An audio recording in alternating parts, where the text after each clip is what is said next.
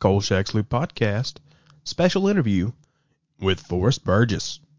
Hey, this is Richard Hatem reminding you that if you want your boss Tony Vincenzo to believe your stories of the supernatural, you've either got to get better pictures or maybe bring him along on one of your cases. That'd be cool. And you're listening to the Kolchak's Loop podcast. After my enlightening conversation with the beautiful Helen Surtees, I ran a check through tax records and business licenses. The Max Match dating service was almost brand spanking new. No one knew where it came from or what other branches it had. It seemed to me that such mysterious origins warranted what we in the press call the midnight interview. Hello and welcome to the Kolchak's Loop podcast, a podcast dedicated to all things Kolchak, and as you're about to hear everything in between, I'm one of your co-hosts, Bradley. We jumped right in the conversation and we didn't slow down until the end. Uh, so I thought I'd just give you a little bit of bra- bit of background about uh, Forrest Burgess and what he does. He podcasts with and has been podcasting with the uh, Astonishing Legends since 2014. Uh, and I, I discovered them probably the year after uh, they started in October of 2014. I think I discovered them uh, then maybe six or so episodes in, and I haven't stopped listening to them since. You know, they're they're probably one of the uh, podcasts that really turned me on to to wanting to learn the medium, and uh, it was just a fascinating process that they have. And uh, I'm really glad I got to meet them at Podcast Movement, talk to them, had lunch with them. Uh, but they've got a really great team. Scott Philbrook and uh, Forrest Burgess are the hosts. Um, but they really have a great team around them. Tess Feifel is one of their, I think she's their head of research. They call them the ARC, the Astonishing Research Corps. Uh, she's the head there. They got a great editor, Sarah Voorhees Wendell. Got to meet her as well. And their sound designer, Ryan McCullough, he, I mean, it's just a, a an amalgamation, just such a, a great, uh, a great team they have over there. I definitely recommend going over there and checking them out. Uh, but they're definitely one of the one of the most successful uh, paranormal podcasts going today. You know, they I think they have over 80 million downloads, uh, and that number is probably even low uh, now. But I just wanted to give you a little back bit of background on them. They've done a lot of great episodes. I could list all day the, the amazing episodes. Just you know, the Nazi Bell or um, bit, a bunch of Bigfoot, a bunch of great alien episodes, the Kira Object and the Kelly Hopkinsville encounter in Tennessee, something you know, some a lot of off the beaten path stuff, and even like the Pied Piper and uh, uh, what are some other historical ones? The Count of Saint Germain. It's just so much that they've covered so much so much ground, and it's not like your standard paranormal podcast. They put a lot of research into it, and if you listen to Astonishing Legends, you're going to go down some rabbit holes, and you're going to go down some uh, some four parters, five parters that are uh, 12 hours sometimes. But you know, that being said, it was a really fun interview. I'm so glad I got to meet these guys and uh, meet them at Podcast Movement. Got to talk to them here, and we definitely plan on having uh, Scott back on with Forrest in the future, having both back on uh, as much as we can in the future, you know, because it's really fun conversation. So, without further ado, I'm going to end my talking, and I will get on with the interview. So here is Forrest Burgess from Astonishing Legends we're here. You know, thanks guys for tuning in. We we got into the heavy side quickly. Um, we, we I've already been talking to Forrest about uh his background. He went to film school, went to Washington, went to USC. Uh, we've talked a little bit about that. So um, let's get into talking mm-hmm. about films in general. What what are some films that you enjoy, or some films that you think, wow, this is really well made? Anything like that? Ah, geez. Well, the latest ones. Uh, one of yours, one of your noted ones on our shared document was, of course, The Shining. If we're going to talk about uh, yeah. uh, scary paranormal films and uh, you know, uh, love Kubrick films, of course. Mm-hmm. Uh, I think I've seen most every one of his films over the years, and uh, but I really like the the newer one, Doctor Sleep, that came out. I did too. I love Doctor. Sleep. Did Sleep. you? Yeah. Bradley's gonna yes. love that you said that. yeah, yeah, I love the book. Yeah. And Rodney Barnes is a huge Stephen King guy, and ah. I told him, I, thought, I, said, man, I think Doctor Sleep was a better book than The Shining was, and he said, that's heresy. I was like, I was like, yeah. man, I, I love Doctor Sleep. Love the what they did with the movie because the movie's so different than the book, but yeah. Stephen King really helped write it and sort of based it off of Kubrick's work. That was pretty cool of him to do. You know, I know he hated the film originally. Yeah, he, he uh, you know, it is one of those things where it's a, it's a different, um, you know, it's a different cat. It, of course, everybody who reads the book and, and loves it, no matter what it is, they see the movie and they want it to be just as good as the book. Uh, in a, in the same way, of course, we all know if you think about it, it's, it can't be exactly the same. You're taking a what four or five hundred page novel, and then you're going to boil that down into cohesive narrative structure, and it's visual. Film is a visual medium. It's not writing. When you read something, that all plays out in the theater of your imagination, your mind's eye, and how, how the mm-hmm. characters look and how you think that they're going to sound. And then when you see it in film, it you know often that's shattered or it's just it's just different. It's not going to be exactly what you pictured, and it may not be as good. It may not be as good of a film on its own as the book was on its own as a as a book or novel. So uh, there's a lot to bridge. But uh, w- something that was interesting for us when we we just did the story on the Conjuring House. So uh, that movie is pretty good. I, I like that series. Uh, you know, the whole Conjuring universe for the most part. It's very it's very entertaining, and uh, you know, all the films are varying, I think, entertainment value and and uh, you know what I liked about them. But the first one, uh, I thought was a good start to the franchise, and then the last one, the latest one, um, you know, The Devil Made Me Do It. Uh, You know, basically the same characters as uh, Ed and Lorraine Warren, and I thought that was well done because uh, it turned out to be, to me, it was more of an investigation as well. So there's a lot more going on rather than just like uh, there's a phenomenon happening.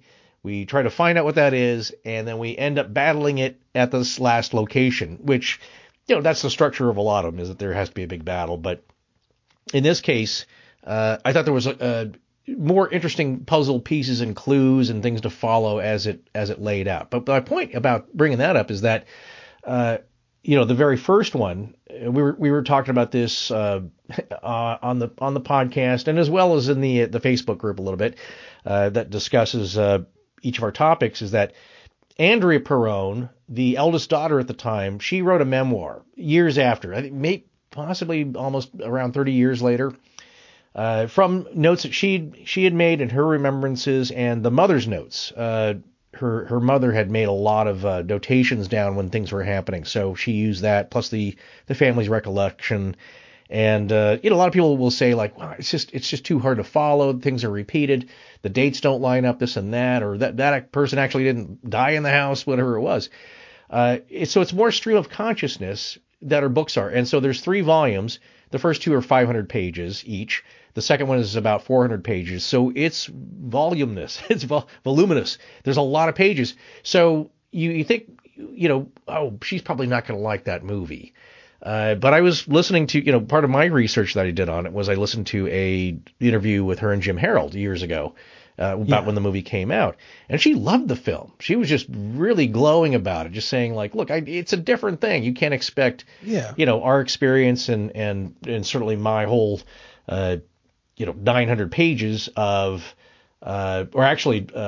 Uh, 1400 pages of recollections to fit inside of one movie but she said what they nailed in this and what I love about it is that the message was on point and that love conquers all the love of family us gathering together uh, to fight this thing uh, whatever it was that is the message that I liked. She said it was well cast it was it was well done. So yeah she really loved the movie where you thought like I don't think she's gonna like you know any movie about somebody's personal life or experiences especially when it's that traumatic uh, you think you know it's gonna be it's it's going to be given the quote unquote Hollywood treatment where things are jumbled around and and so it's interesting and and, and y'all had uh, Rich Hatem on not too long ago right Mhm.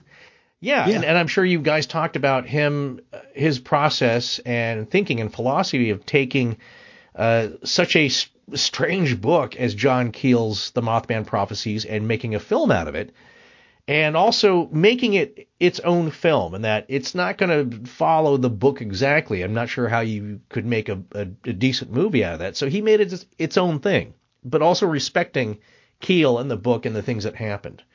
Uh, so that that's the that, Yeah. that is the the chore of the of the writer, of the screenwriter, of anybody who tackles that kind of thing and story adaptation. Yeah, I understood that he had done that, and when I um, and he'd kind of asked us if we felt cheated by mm-hmm. the movie or mm-hmm. something like that, and then I then I flashed him the script that I had of. It's like no, I didn't really feel cheated at all. Yeah. that that, that was fine. That's nice. And and I remember it was the um the movie that Mark Wahlberg made that was about the Boston Marathon bombing. And that was one where I didn't know enough going in, hmm. and his character was involved in every single scene of violence and tracking people down. And mm-hmm. I mean, it was basically his guy was there for everything. Right. And I thought, this is amazing. This guy was there for every single scene. I mean, every, like, I can't believe this. Yeah. And then later I'm looking on my phone, looking it up. And it's like, inspired by, and this character is an amalgamation of all police officers. And I was like, oh. Yeah. But, but I got it. Right, You know? right. And that, honestly, I told Rich, that helped me um, take the Mothman as it was. Yeah. Uh, the way that he wrote it. It's like, I, I get it. I understand. This is all that you can really do. And, and really the, the, the follow up question I had a little bit to Stephen King, I'm going to backtrack just to one thing Mm-hmm. is, um, as an English, former English teacher and also someone, someone who loves linguistics, I only have one thing to say about Rod. Uh, I keep calling you Rodney. I'm sorry, Bradley. I've just got Rodney Barnes on my mind. That was the latest. Yeah, the latest one. I have literally listened to our interview with him like it's my catcher in the rye. I mean, it's been nearly 20 times. I'm going nuts with this. Just don't call me. Was it Stephen Caulfield or whatever that guy's? Just, oh, Holden, my Holden God. Caulfield. Holden. Yeah, there yeah. you go. Yeah, yeah. Oh goodness gracious. Right. No, but it was uh, Bradley. Your pronunciation of BP. Now, see, I would know you were from Kentucky if you would have said Bay Pay. So Oh. it's more the, the real thick Kentucky Hey. accent. It's going to be the Bay Pay Right. and you're the BP. so I, I just, I don't know, I just love that. Yeah, we love. Uh, I- yeah, we we just a little sidetrack. We we you know Scott and I love language, uh, linguistics, Yes. uh, accents. Uh, he's very proud in that uh, you know North Carolina. Uh, I'm not sure he can he claims this, but his wife, who's a comedy writer, Emily Spivey, uh, she can she can claim she will know what region or county almost you're from by your accent, and it's all very slight. But yeah, it differs some. And then one thing Scott said that was interesting is that there's one uh, area of North Carolina where the accents are very Texan. So there you go. Yeah, just it just depends, but it's interesting. yeah, yeah. So, uh, all right, I'm going to go down that rabbit hole. So, Yeah. yeah, I, I almost majored in in grad school in linguistics. Hmm. I just loved it, and I've been doing uh, quite a bit of uh, research for our political podcast on Native Americans. Mm-hmm. And one of the, the languages that we study was actually Native American, and uh, so that was a, a good introduction to that when I was in school. Hmm. And um, but j- just within the last oh I don't know ten years or so, I was in a class, and I um, was listening to one of my classmates talk, and I just had to stop. It's like, man, did you know how much you sound like Matthew McConaughey? and and the guy says, well, I'm from Texas. Yeah. I mean, he, I mean, he just he wasn't playing it up. Yeah. That was just the way he spoke. Yeah. And and the reason I'm bringing all this up is and not to keep name dropping podcasts and whatever Sure. else, but I'm doing um, the last episode of the Twilight Zone tomorrow night with my Twilight Zone co-hosts, and it's the the Bewitching Pool. Yes, I, I just I saw that uh, within a few months ago. Yeah. Okay. I was- yeah, well, yeah, I was as as Bradley. someone from Yeah. yeah, as someone from Kentucky who is always confused by Kentuckians as being someone from Michigan because I don't have a super thick Kentucky accent. Right. That's partly because of a, a small stint in Ohio that I think affected me. Uh-huh. But um, those were the worst possible Southern accents I'd ever heard in my lifetime, except for the little boy. Yeah. I think Oh. I think his was legit. The daughter's was horrid. Of course. Just horrid. and then maybe the aunt, Aunt Tay or whatever her name was. Yes. Um, hers might have been legit too. I wonder if that's now. You probably tell me this because um, uh, I have a very close friend that we and we watch uh, a lot of shows together. We'll text back and forth. I was telling Bradley about and uh, and then we'll alternately look stuff up as we're watching it. And uh, Mm-hmm. uh, the older woman, I wonder if she was in the Jess-Belle uh, Appalachian Folk Magic Twilight Zone episode. Ooh. Uh. There's an older woman who is um, uh, there's an older woman who is uh, well, she plays yeah, basically uh, Appalachian mountain witch of sorts, and she that woman that character actress also was in uh, an episode of Gunsmoke playing I think Festus's aunt. I just happened to catch it. Uh-huh. that's her again, and she's uh, but she's a stage actress, you know, a longtime theater actress with. Uh, really storied background and, and career, and so you do wonder about uh, people who who really studied that have a little bit of uh, just personal background with it. and and also if you're from the area or you know it, like you know if it's not spot on. It just and it's grating. It's like and that's what I think Scott's pet peeve is Cate Blanchett doing a. She's supposed to be from North Carolina. uh, she's doing that accent uh, in uh, Hanna. Hanna. He's just like, oh my god, it's it's so painful to listen to, and I'm sure she, you know, she's got the best uh, vocal coaches and and dialect coaches, but uh, you know, it's a very I, I wouldn't trust them unless they were from the region. It's a very specific thing. Um, yes, yeah, it's it, it's it can it can be so wrong that it can be Kevin Costner and Robin Hood wrong. you know, trying to do Yeah, yeah. the English accent where the only time he ever spoke it was "I truly hope so." Yeah. and that was just horrid too. right. worst thing Yeah, ever. it kind of fades in and out, and and uh, you know, just some actors are better uh, with it. But you know who's pretty good at it? About we we get a lot of uh, Australian actors and British actors who play Americans, and they're they're pretty good. It's like they've they've they probably nail our accent a lot better than we do theirs. Oh uh, yeah, in- yeah. in general. And Anna Torv from Fringe. Yes. Oh Um, yeah. I- she right. she was incredible. Yeah. Um, Bradley, did you know that she was Australian? The the lead know, actress I- in Fringe. I didn't until I looked into it. I, I saw she was play, she's in some upcoming show. Uh, well, she was in Mindhunter. She's Uh, yeah, yes. she's in Mindhunter, but Yeah. then she she had a couple um, that were shot in Australia where she got to use her native accent or whatever you would think is her native accent, Right. Which w- which was pretty cool. And um and then now here's the one that blew my mind, and I still don't honestly believe it, but I've heard her say it. Gillian Anderson from the X Files is British. Yeah. yes. Well. What? Uh, here's, Come on, man.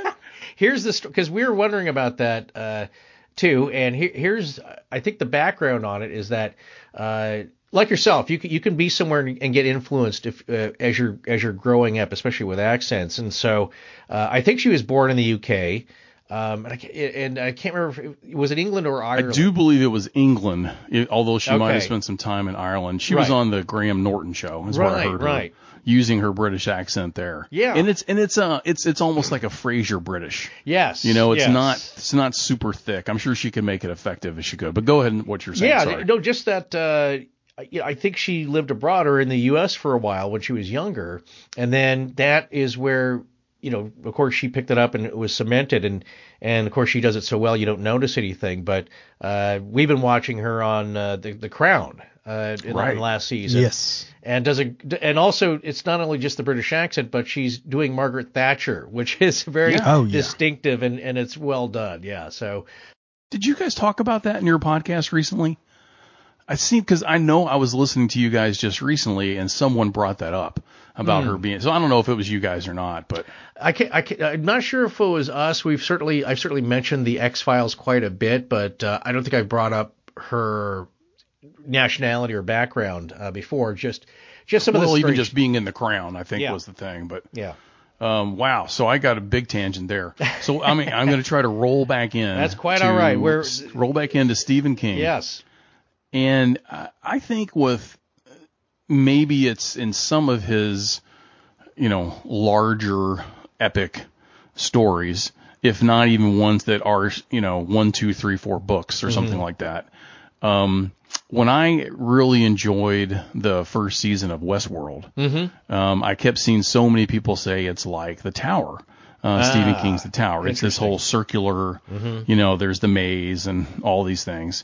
And and then I, I had a friend who was huge into Stephen King, and he, he let me have uh, I think his I don't know three books maybe to to get into that. And I guess they were the Gunslinger and uh, a couple other ones. They weren't necessarily just called The Tower. And and for for goodness sake, I tried as hard as I could. I just could not even get into them at all. And then I thought, well, I think it's just my age or distraction. I don't know. Probably having to walk my dog too much. That, I'll blame it on that'll that. do it. Yeah, And and then the movie came out, and I saw Idris Elba was in it, Mm-hmm. and and I guess McConaughey's in it. And I'm like, man, I've got to see this. And then I hate to say it, I read the reviews, Yeah. and people just panned it so bad. yeah. I thought, ah, whatever. I'll, I'll see it one of these days. I didn't like the book, so maybe it's as bad or whatever it is. But it just seems like with with King's move, when his adaptations that become movies, it seems like in some cases they're brilliant. Obviously, Kubrick and The Shining and and other things, Salem's Lot, and Oh yeah, I was gonna, these yes, I was going to talk about. Salem's Lot in a little bit. Yeah, Sure. Yeah. And but but it seems like in some of these cases they should have broken these up into maybe at least um you know had had two films or even three films. Yeah. Oh, You like know, they did with the It. I thought it was really good. The newer. Yes. I- and I haven't let myself get And into that really. yet, and I bet it is. Yeah, I haven't let myself get into that yet, and I want to. I really liked it. Uh, I of course uh, watched the late '80s version, I think, or the the t- actually it was a TV kind of a mini series. I, I rented it on disc. Yeah, it was mini- yeah, yeah. and so uh, I can't remember how many parts it it came out to, uh, but I love the cast. Uh, Dennis Christopher. Uh, Geez, I'm trying to think of uh, all the folks. Richard Masur. Uh, it, and Uh, ju- Harry, the the magician on Night Court. That's right. Or the the, Yes. judge on Night Court. That's right. And then uh, and John Boy was uh, David Tho- uh, Thomas, Richard Thomas, excuse me.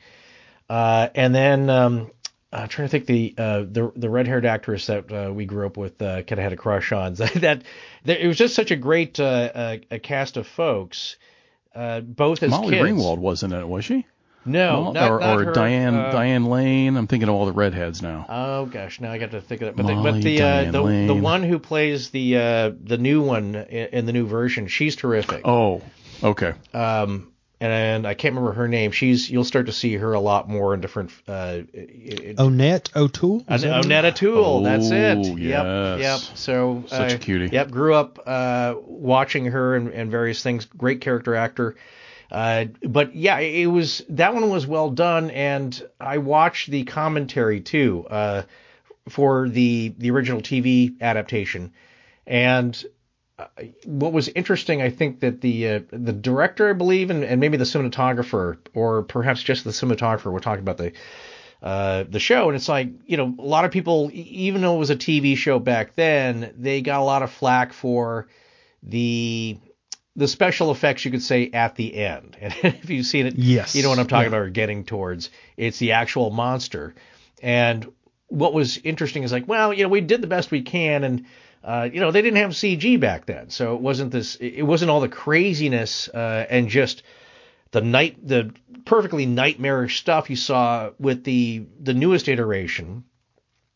Uh, but they did the best they could. But to me, it was the concepts within it, and of course, a lot of people think they suspect that Stephen King has some knowledge of the paranormal, has studied it, or there's something that he's tapping into that uh, Yeah. because of all these ideas that, that come up in, in his movies. And certainly he's a, you know immensely creative guy, uh, a, a writer, but that there's he's pulling this from some kind of nightmarish dream fuel and being and is just good at taking those concepts and weaving those into a narrative in novels, short stories, whatever that uh, that really strikes a chord with a lot of people. And uh, in, in any case, yeah, some of the ideas though, like with it, uh, I thought were pretty well done. And the the spanning of the generations, and of course. Uh, the idea that I liked the most, I thought was most interesting, was that the the monster is really two things. There's a psychic aspect of it. There's also it's also a physical creature, uh, but had uh, and and perhaps some kind of giant alien insect, but also it has such strong psychic uh, ability and power that it can warp your sense of reality and project things into your mind and that aren't real. And that's what really scares a lot of us in that it doesn't even have to be scary. It's like what if you realize one moment that what you're seeing is not actually reality? Then what is? What is uh, you need something to base your actions in life on. And you realize that uh, you're basically seeing hallucinations that's a scary prospect uh, but yes, all, all the kids, and of course Tim Curry. Come on, you know. Oh yeah, yeah. Uh, Which I, I love Clue. That was one of my favorite films. oh yes, Uh, yeah, from the. Uh, Clue I brought that up one time for one of our uh, politics podcasts, I guess. And Bradley threw down with possibly the best comedy of all time, Clue. yeah. what? It was it was fantastic. I love that movie. I love Yeah. Clue. Clue, Airplane, Oh, uh, yes. History of the World Part One. Those are like my three comedies. Really? Mo- Monty Python and the Holy Grail up there Wow. on the mantle. But uh, the, uh, geez, the uh, well, I loved all those. Grew up with all those. Uh, but uh, History of the World Part One. You- You're going to put Yes. it there. Yes. That is one. Of, I think that's my Oh. favorite. That might be my favorite Mel Brooks movie. Come on, man. It's good to be the king. Yep. Yep. Jesus. you know, yeah, and- what? Uh, yeah, there's a, no, there's just tons of great gags. I, I love, uh, I'll, uh, you know, always love me some Mel Brooks. Uh, I remember as a kid, just uh, perhaps the first one that I remembered was Young Frankenstein, and Yes. going to yeah. see that, and I just thought like, this is wild. Like, how do you, uh, you know, j- just all the crazy stuff that's going on. Plus, it's in a genre.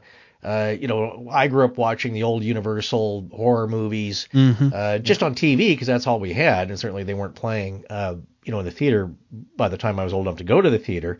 So you, you get your Abbott and Costellos, you know, Meet the Mummy and the Wolfman and all all this kind of the fun stuff, but also the classics. And I think uh, the the local station in town uh, when I was a kid, I think on Saturday would have uh, the creature feature. So it'd be a uh, Yeah. you know it'd be all your classic monster movies, and that's where I developed a uh, appreciation and a love for all that kind of stuff. And uh, you know I loved Halloween and all the kind of the, the kind of the spooky stuff. And what's funny is I've, as I've gotten older, and, and now that's basically our milieu. Uh, dealing with a lot of paranormal and, and, and spooky stuff, mysteries, things like that. Uh, I still love horror films, but they, they weren't so, I guess, shocking to me as they were when I was a kid, and s- such uh, made such an impression on me, and and what I loved. And so the other thing that the other thing that I remember about uh, Salem's Lot, there's a scene where, and I'm trying to think of the actor's real name or his uh, his either one, or I'll tell, I'll take his character name as well. But he's uh, in kind of the trance with his. It's got to be one of the creepiest things I ever saw as a kid because we all we're all I kids. think I know. Yeah. I gotta know what you're talking about right now. So I'm getting goosebumps. I can't wait for you to say It's it. It's just it's his friend scratching at the door, hovering, open the window, and it's just uh, It Charlie. I'm trying to think of uh, yeah, it just Well, because was, uh, the the guy, the kid was the the James at 15 kid. yes, yes, That that that inspired a scene almost directly taken from it in Joss Whedon's uh, Buffy the Vampire Slayer Ah. when David Arquette is the buddy of Luke Perry's Spike character or Pike character, and he's right outside the window floating, also trying to get in. so Ah, right. straight out of Salem's Lot, loved it. It's uh yeah, it, it's I think because uh, again, that's King that's King being able to find a chord that strikes with all of us in that, you know, as little kids we've all had nightmares and thought we heard something either under the bed or in our rooms or in the closet or just outside the window. And what could be creepier than the the animated corpse of your of your best friend uh, yeah, you just saw him buried. yeah, Was he in? Was he in a suit? I'm just remembering it in my I- head I now. Like he, he was, in the suit that he was buried in. I thought he was in his pajamas. Um, You're no, you're right because I'm watching it right now. okay, so that was Lance. Kerwin. Yeah, J- James at 16. Yeah. Lance Kerwin was uh, Mark Petrie. Oh, he was a, he was a young kid too. Yeah, he was. A, yeah, he was oh, a young kid. even kid. creepier. So I, I would see him uh, uh, quite a bit, you know, of course in, in series, and he was he was pretty well known. But what I'm getting is that this is another thing that happens to a different degree. Scott and I've uh, from our podcast Astonishing Legends, we've come to call it. Uh, I'm sure other people have have said this name as well or have coined this term, but it's a bit of paranormal apathy in that people have experienced strange things, even been horrified with shadow people in their bedrooms trying to choke them out or at least scare the living day, daylights out of them. And they'll have a really terrifying encounter. Uh, and it could be anything, some goblin type creature that pokes its head out of the out of the, the robe. And and you might think that that's silly, but we've had a lot of people tell us about incidents that they've experienced, and they're so traumatized by it still that I, I want to tend to believe them. That I, I don't think they're not doing it because they want to get on the show or they're trying to spook us or whatever. Because there are things you can, uh, there are commonalities with their stories and real life anecdotes that uh, get exaggerated. You know, we're talking about things that get exaggerated in in movies and TV. And when somebody's telling you a story and there's a lot of elements like that, you know it's probably not true because things aren't that dramatic. They're they're they're dramatic in very small, subtle ways, but not so much usually in like they are in the movies.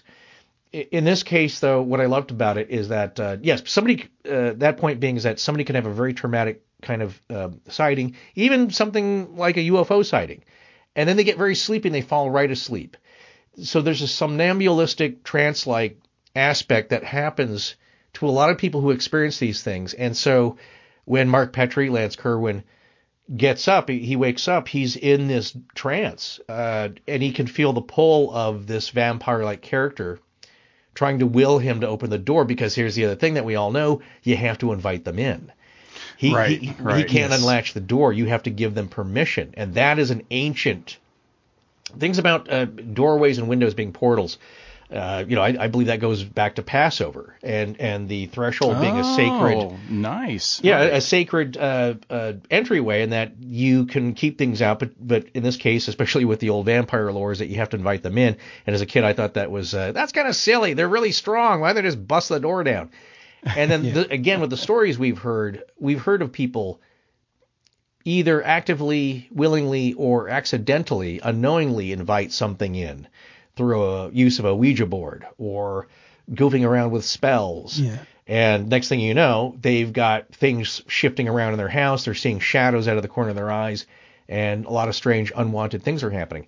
In this case, though, yeah. So uh, getting back to him being in that dream state, and it just like gives me chills when I was a kid, and now uh, love the scene is that he's he's vulnerable, like he's he's under this Yeah. trance. But here's here's the whole the arc of my story. So he he's still got the wherewithal in his trance like mind in uh, in being hypnotized almost to break off the little plastic uh, cross that goes with his diorama. Now I built as a kid, I built two of those. I think I think one was a Wolfman, the, the other one was not Dracula, which I think is maybe where he got his. Uh, or maybe it was a wolf. I, I can't remember. There was a set. God, I would love to have one now. There was a set of these different spooky movie scene uh, character dioramas, uh, you know, by Testor, or one of the model makers uh, that they used to put Yeah. them out. And he snaps that off and he puts it to the window, and it gets his vampire best buddy to, you know, to leave and freak out. Uh, but again, and then he, I, th- I think he, he goes back to bed. But that idea that that really sunk with me. It's like I have one of those uh, and just the, but but him uh, again somewhere in there knowing what to do and being in a weakened state able to do it. Uh, the other thing I'll say about it is like that is uh, something on your list here to talk about uh, Nosferatu. That uh, character, the vampire, Kurt Barlow. Kurt Barlow is the name of the gentleman, and he is one of the creepiest looking vampires ever Oh yeah. portrayed, and then, and just not the fangs on the incisors and the canine incisors, but the two in front. Just uh, just very well done, I thought. So uh, Yeah. Anyway, just a, a great cast uh, all around again, and and uh, something formative. And then I was going to ask you guys when you go back and you watch as as we've been as I've been doing with Kolchak and you have well you as well, also with Twilight Zone and other scary movies. How do you feel about them holding up nowadays uh, for, I guess, shock value when you were younger as opposed to now? So with the Twilight Zone, like, I, a lot of those Twilight Zone episodes still get me. Mhm. Uh, I, I I think it's the way, uh, you know, it's shot and stuff. I don't know. Yeah. There's just something about it that Rod just had that that little spark of genius that he was able to capture. Mhm. Uh, I would say, I would say 85 or 90 percent of the episodes I thoroughly enjoy the Twilight Yeah. Zone. There's not many, even the ones like, um, I, I can't think of any bad ones that are right offhand that some Mhm. people don't like. But even some of the bad ones, I can find you know something in it that I enjoy. Right, Um, right. And so far, even with Kolchak, uh, I of course I, I mean you talked. I haven't seen every episode yet, Mhm. but even from the last episode, Firefall, which I'm not a huge fan of, Ah, which, Um, which uh, what's the premise of that one? uh, the it, it's got the doppelganger that uh, the doppelganger that goes and incinerates people. yes, yes, I, I recently saw that one as well. So I would say that's probably out of the ones I've seen my lowest rated, and it still wasn't terrible. Yeah, but yeah. I just think some of the way it was. I know some of the limitations they had to shoot, Right. and some of the things, and some the reuse of footage really got me. They reused the footage of him going at night to dig up the grave, but they used it from the second episode, so there's flashlights from other people when he's supposed to be alone. Ah, yes. so I'm like, ah, Yeah, you know, Yeah. I, I don't know. yeah. They, But- they, they get away with what they can in TV. It's very, Yeah, it's very expensive to to produce it, but uh, yeah, it, it doesn't. Right. So th- there's things that kind of um, they don't totally hold up, but as I've gotten older and I watch them now, there's a there's a tremendous enjoyment with a nostalgic quality uh, because I saw these as a kid. And uh, before I think, uh, and I, th- I think Twilight Zone was on, of course, because they weren't as scary. But the one, uh, geez, I was in a you know my kid's bed, uh, and I can't remember. Well, I saw it when it came out, so I'll have to look up the the year here. But it was another rod offering that really spooked me. It was Night Gallery. Oh yes, Night Gallery So was creepy. it was weird. Yeah, it was it was weird looking, weird music. It wasn't. I mean, with the Twilight Zones, some of them are, are kind of shocking and strange, but uh, there's also a comforting thing. I think being with the uh, with the black and white cinematography and seeing the characters, uh, you know, being portrayed by older actors and stuff. There's a uh, there's a weirdness and some bit of a creepiness, but uh, with Night Gallery, that was more contemporary. That was mid 70s. So I remember a couple of times, uh, you know, it was past, it came on past my bedtime. It was probably maybe nine o'clock or something. So my, my parents would let me watch 10 minutes of it. And then, and then, okay, now you have to go to bed. Uh, during the commer- uh, when the commercial comes up, and I remember lying in bed listening. I could hear the audio and still being terribly creeped out. Uh, but what would what would save me is that at the commercial breaks, a commercial came on, and it was the audio you- of a commercial you've seen a, a you know hundred times, and that was comforting because that was real life. That's reality. So I got I was saved by like oh thank goodness. It's just here's a bit of uh you know something silly like chuck wagon dog food or just something uh uh you know Pepsodent and it it brought you back to uh it slapped you back into reality. That no no it's just a show. This is not real. Uh, but yeah, just everything about Night Gallery was just weird and creepy, and, and like I said, it, it looked modern, which at the time was more scary to me rather than seeing a, a show that looked like a, a vintage TV show. You know, I had a um, dad who's uh, he was a seminary student and an ordained minister, and a couple of the different times he wrote his theses, they were about art for religious sake, Hmm. and then the other flip of that, the title was "or religion for art's sake." Yeah. And so he had a lot of uh, various pieces of art. Now he's Mm-hmm. got the the Van Gogh Starry Night. Uh, I think that's Van Gogh, right? Yes. and and then but he also had a sculpture of Mephistopheles um, that is this creepy just just you know it, it looks like the the animated characters in Harry Potter's you know Deathly Hallows Right. when they tell the stories about Beedle the Bard Yes. and and I grew up having to see that daggone thing, you know, constantly because it was in his, it was in his study, Mm-hmm. and you'd walk by and and and as as my dad would not do, he didn't really explain a whole lot of why he Right. had the creepy things that he had Yeah. uh, around his house, but. um yeah, the the you know, and, and so Night Gallery was uh, especially uh, something very creepy and scary for me. Yeah. And I think I've only got you by a couple years. I'm 55. Oh, we're the, we're the same age then. Yeah. Oh, so you're 55. Yep, okay. Yep. So we, So- we yeah we grew up in the same uh, television and movie viewing eras. Yeah. Yeah. So the so the one night gallery that I remember is the one about the painting, and it's it's almost like taken Mm. from a Twilight Zone episode. I think about a mirror or something like that, Mm-hmm. where they can see. It's the one with uh, Peter Falk where he can see p- people dying in front of him. He's the Ah, dictator, and he ends up killing everybody. And Yes, well, in this yeah, in this right. in this night gallery one. Um, it's more that this person can look at the painting and it changes, Mm-hmm. um, and he sees someone coming to kill him. I guess is what it is. They're Whoa. outside the house. Yeah. Then they're, you know, they're they got out of the car, went up the steps, they're at the door, so, something like that. It's, it's all I remember as a kid. But it made such an impression on me. And then Mm-hmm. I had to walk around this museum-looking house that we lived in. Not that we were super wealthy, but we just had Yeah. all these weird, bizarre paintings everywhere, Ah. and everything, everything Then there were all typically somewhat religious. Yeah. And and thereby that were also somewhat scary Oh sure. because there was you know the passion of Christ, there was death, there was all kinds of Yeah. you know sorrow and hurt.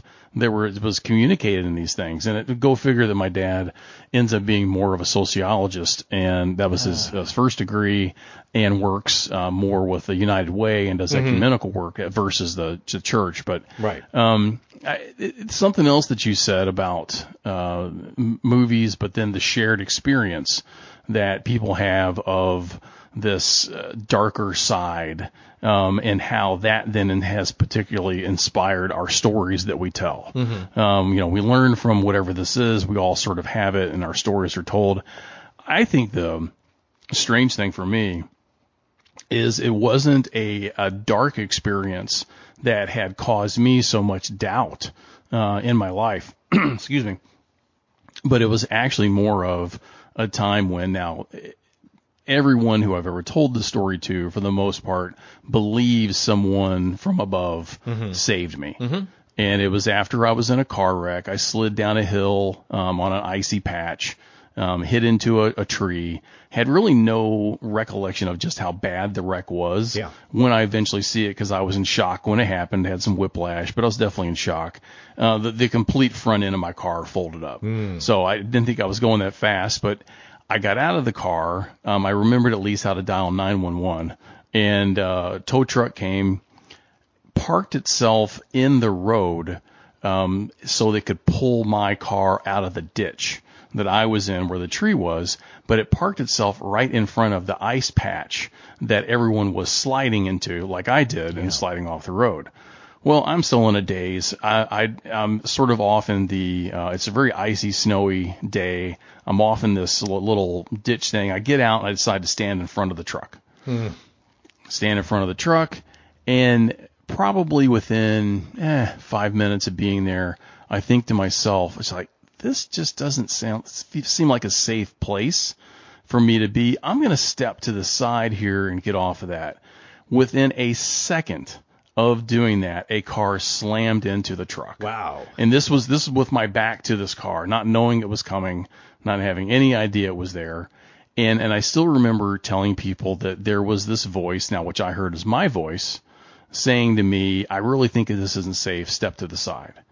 And as I then pieced together, and the woman told me, she said she was honking at me from probably a hundred feet away because she saw me there and she was already sliding up to that point. But I was in such shock, I didn't hear the honk. Wow.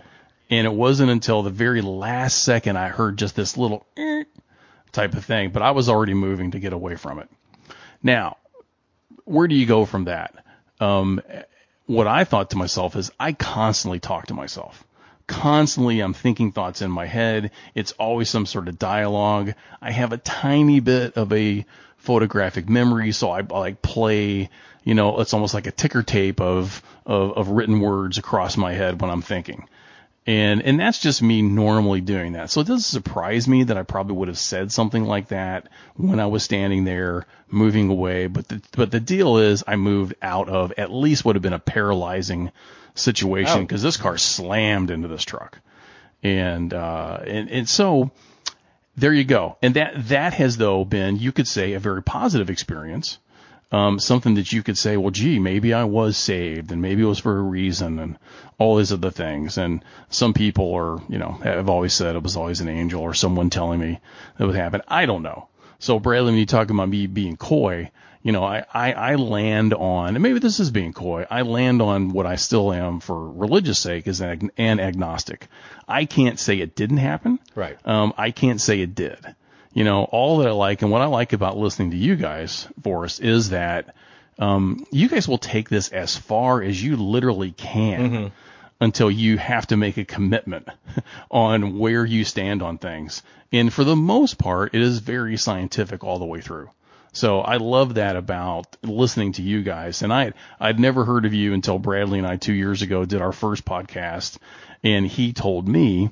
I uh, can't believe I'm actually weaving this back into Kolchak, but he he told me that he felt like he was on the the edge of um, knowing what Kolchak was about because he listened to you guys so much. Oh, thank you. And Yeah. and that was just and I asked him to tell you know what podcasts he listened to and what were his favorites and all these things and you guys are right up there on the top of it and uh, so you know I I I think what Kolchak does for me and how it stands up is there are many things in it that are cheesy. There are many things that I've probably watched it uh, at least all the episodes a good three or four times since I got the the um, uh, subscription on uh, Amazon Prime. Some of them I just hate. I'll admit it. I just hate them. And there, there's someone there that people love. Yeah. There's, they think they're the best things ever. To me, they're just horrid. You're talking. Wait, you're talking specifically about Kol- Kolchak episodes. Yeah, Kolchak, Yeah. Kolchak. But uh, Firefall, which I always hated, Uh-huh. Anytime I saw it, watched it just recently, Yeah. talked about it a bunch with Bradley, loved every second of it. Yeah. just loved it. Yes, it was cheesy. Yeah. And Bradley, you know, some other people were saying just what you did that it would seem so out of sequence.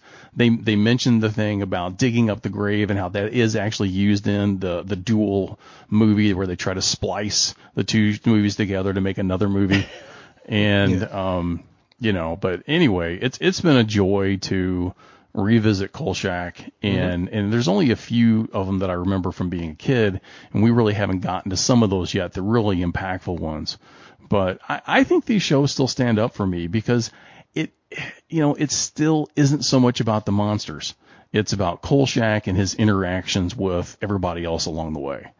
And and that's sort of like you know the journey as opposed to the end as far as I'm concerned. Yeah, it's it's uh it has a lot of common themes, and of course there's uh, the same tropes and the same setups, and and you know what we've noticed is the uh you know there there's always a cranky chief of police or police captain.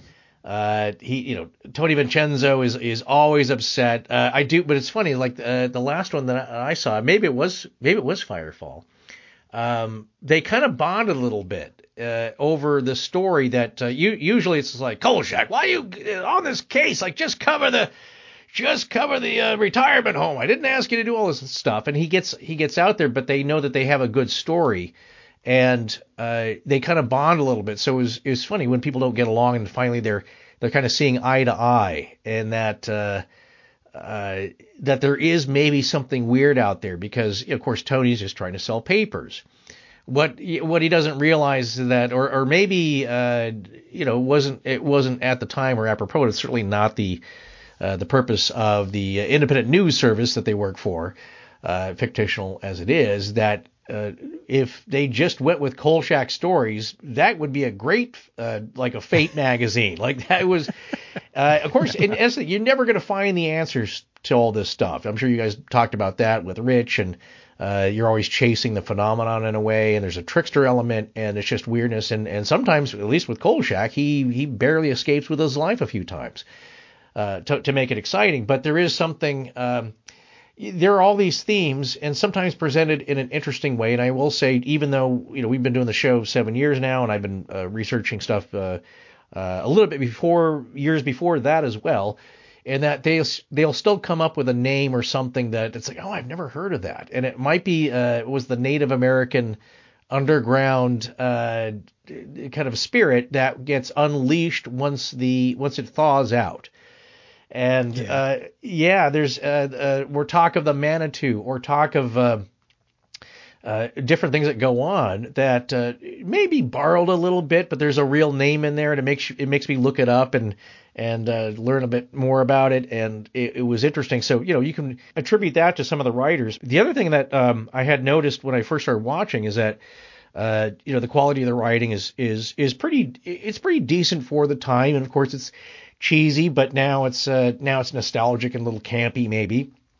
Uh, but uh, I'm sure you guys have talked about this. But David Chase was a story executive story editor on that, and Mm-hmm. we know him from The Sopranos and Northern Exposure, and uh, what was the other one? He did Northern Exposure too. Yeah. I had no idea. I, bel no I, idea. I believe so. I just Oh looked him up, uh, but the guy's no slouch and uh, uh, knows his way around a story. And uh, what's what's amazing is, uh, let's see, I was just looking up. There was another thing that was a bit paranormal, but here's. Have you have uh, either of you seen uh, The Sopranos or, or most all of it? How about you, Bradley?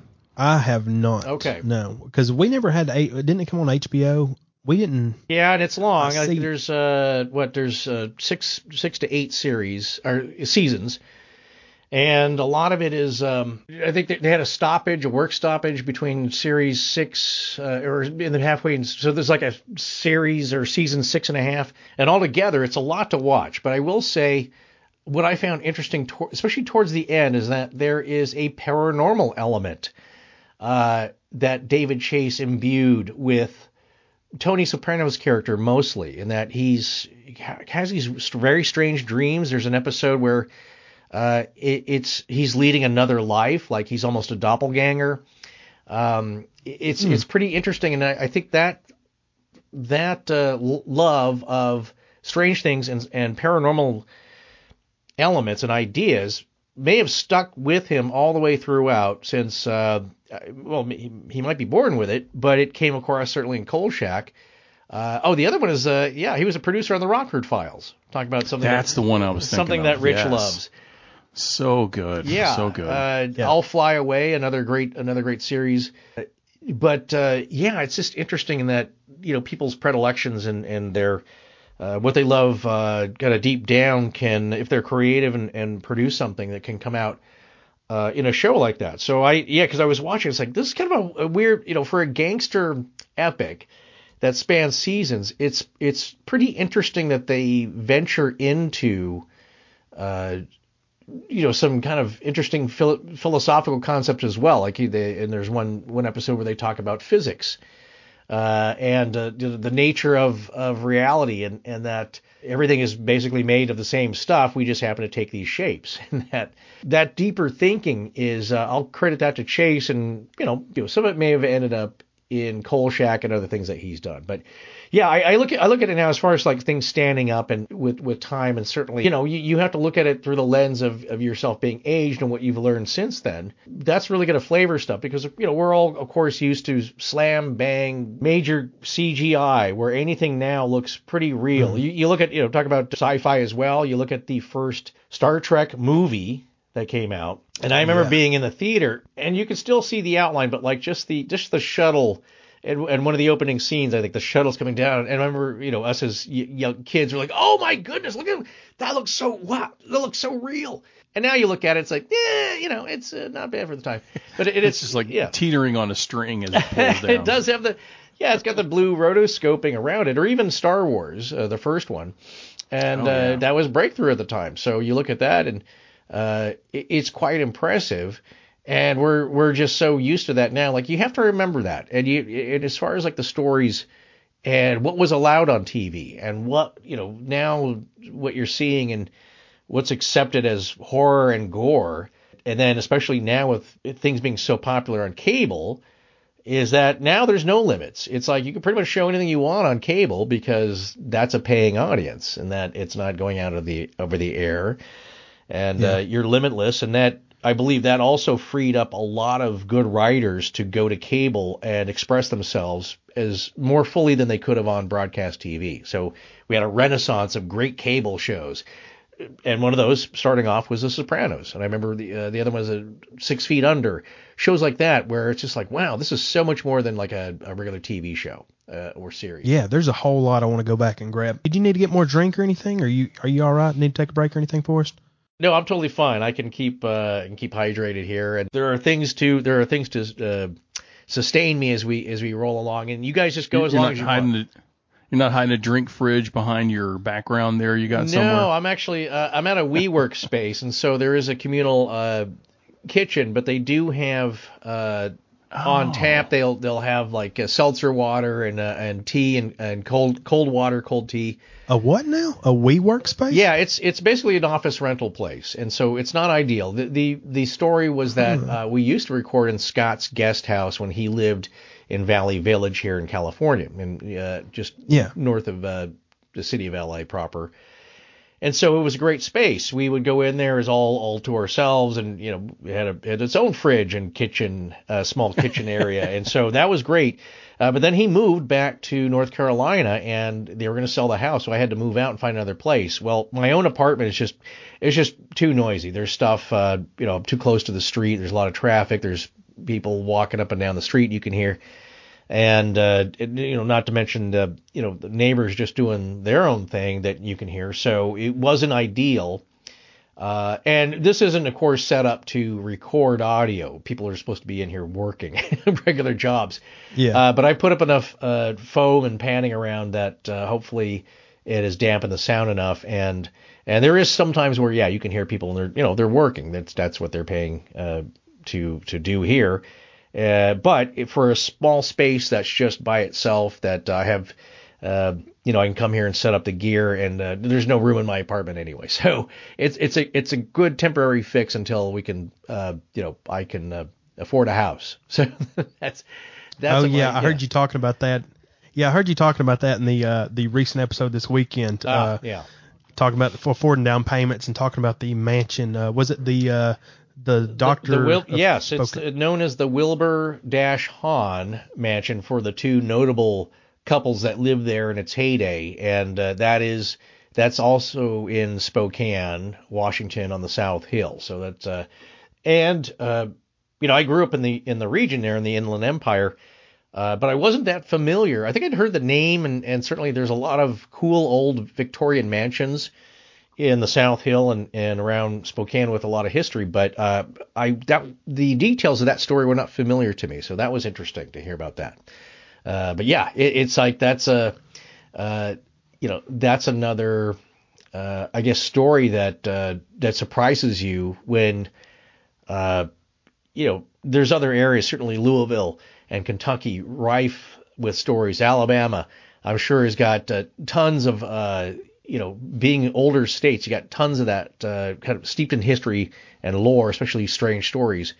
And I'm always surprised when I hear something that uh, you know wherever I grew up, I wasn't aware of it, and I'm surprised. And so it's a nice, it's like finding a twenty dollar bill on the couch. Yeah, yeah, that's cool. So pick. I'm just gonna pick up a lot of things here and just throw them out there. So uh, you talked about was it uh, Doolittle? He was a part of uh, Doolittle had Doolittle's raid in World War II. Yes. Ironically, so we've been setting up this interview for all you listening out there. We've been setting up this interview for going on three months now, and so we just now got the date. And your your uh, episode on that on the you know speaking Mhm. of Doolittle premiered this weekend, this past weekend. Yes. So we're recording the Monday after. Right. He died September 27th, 1993. Mm-hmm. Correct. I- I- I was born on, and I was born on September 27th, 1993. Oh my goodness! So, wow, there you go. So we talk about synchronicities. There's a, Yeah. a weird one there Yeah. that just when you happen to talk about that episode, and that struck out, that stuck out to me like, wow, that's uh, that's interesting. uh, talk about doors being doorways. Uh, Mm-hmm. You talked about uh, how do you pronounce it? Gibliotechi or what? How do you Gee, your pronunciation. pulling that one from way back? No, no, no. The uh, uh, Gobekli Tepe.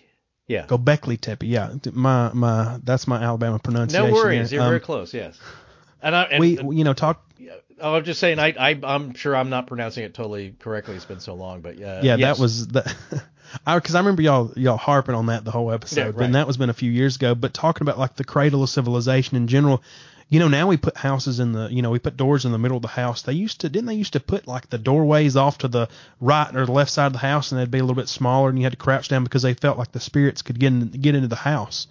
Uh, like evil spirits could find their way Well, in. Well, that's interesting. That that uh, yeah, if you're talking about uh, there was another there's another town uh, in the Turkish or Armenian areas that uh, you know, of course, uh, one of the earliest settlements where it was more formed like a city, and of course you didn't have streets. It was just each little uh, dwelling is pasted on the other one. But what they couldn't find were uh, regular doorways. Like you would have to climb up a ladder or up the side and come Yeah. down into the top of it. Now I don't know why. If that's that is why they thought because it was harder for uh, evil spirits to get in. Could have been wild animals as well, in that uh, they're not going to be wandering in if uh, you know you have a harder to access entryway into your place. Uh, it's just, it's just fascinating how their logic, but of course, you know, people weren't stupid then. They they may not have been as sophisticated, but they certainly survived well enough to to to spawn all of us in, in uh, later generations. So they knew what they were doing, and I never questioned uh, indigenous peoples when they grew up because they figured it out a lot better than we have. We just don't know why they did everything that they did because there was no nothing written down in that in that sense, other than we know what the structures were. So yeah, I don't know why they uh, if they but they thought a smaller off to the side or uh, harder to access entryway into the place was better for keeping spirits out or or something else that's more natural like like wild animals. Uh, but yeah, it, that's one thing I do remember. Uh, I noticed about the um, yes, the other archaeological town that that was excavated that is kind of connected. Um, to to Yeah. Gobekli Tepe, which is you know basically that Gobekli Tepe is a religious site and temple. One of the first ones they found, or oldest ones I found. Is that to right? date, I I believe it's still the oldest uh, worshiping or or religious or spiritual site that's been discovered. Now, what what kind of makes me wonder about is, you know, we wouldn't have known about that had uh, you know farmers not been scraping the tops of these stones with their plows Yeah. and tripping on it accidentally, and then eventually uh, it being diagnosed or or discovered properly, and that people thought it was oh those are just uh, old, you know, of course, you know, very old headstones, but they're just headstones, not from, uh, not as old as they were, and that it's just a, it's a bowled over or filled in uh, graveyard.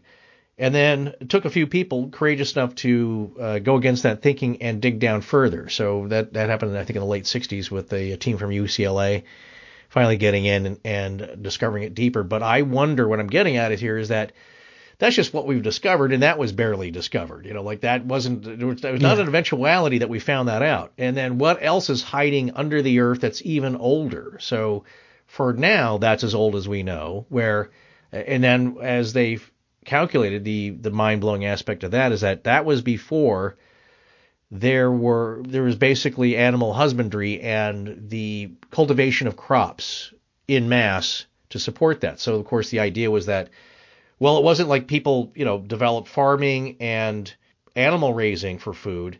And then, you know, they had that down and so then they started to look to religion. It was the other way around where an idea of the spiritual world and religion and things bigger than us off this planet and the whatever gods or forces are tinkering with our lives down here and creating the conditions we have to live in.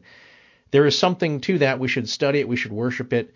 That idea is what spawned agriculture because the idea now is that you need hundreds hundreds of people now gathered together for this very monumental task. I think some of the stones are what 21 feet tall, 17 tons, just massive stones in a combined effort with a lot of people. And, they, and, and as they say, before the wheel was invented, bringing these stones into a circle and creating this thing, at least the initial pass, and you need a lot of people living together in one spot where they're, now they're not really hunting and gathering because you can't do it's hard to do that and also spend time building this thing. So people had to be camped out here for something they thought was important enough to put aside their usual hunting and gathering and, and uh, relaxing. You know, they're this thing is important. We should pool together. We should work on this, get our skills lined up, and create this thing to commune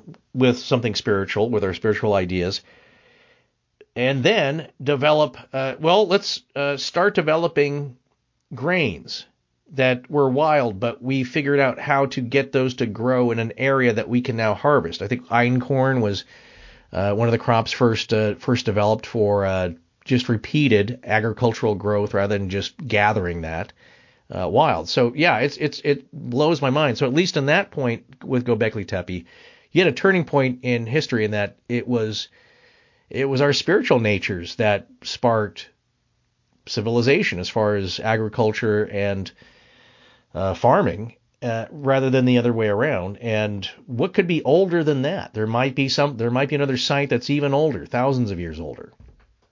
Yeah, and you know, all th- you always say all things are connected. So, I guess just in this mindset, I'm I'm connecting stuff. Like you had a conversation with Micah Hanks the week before, Yeah.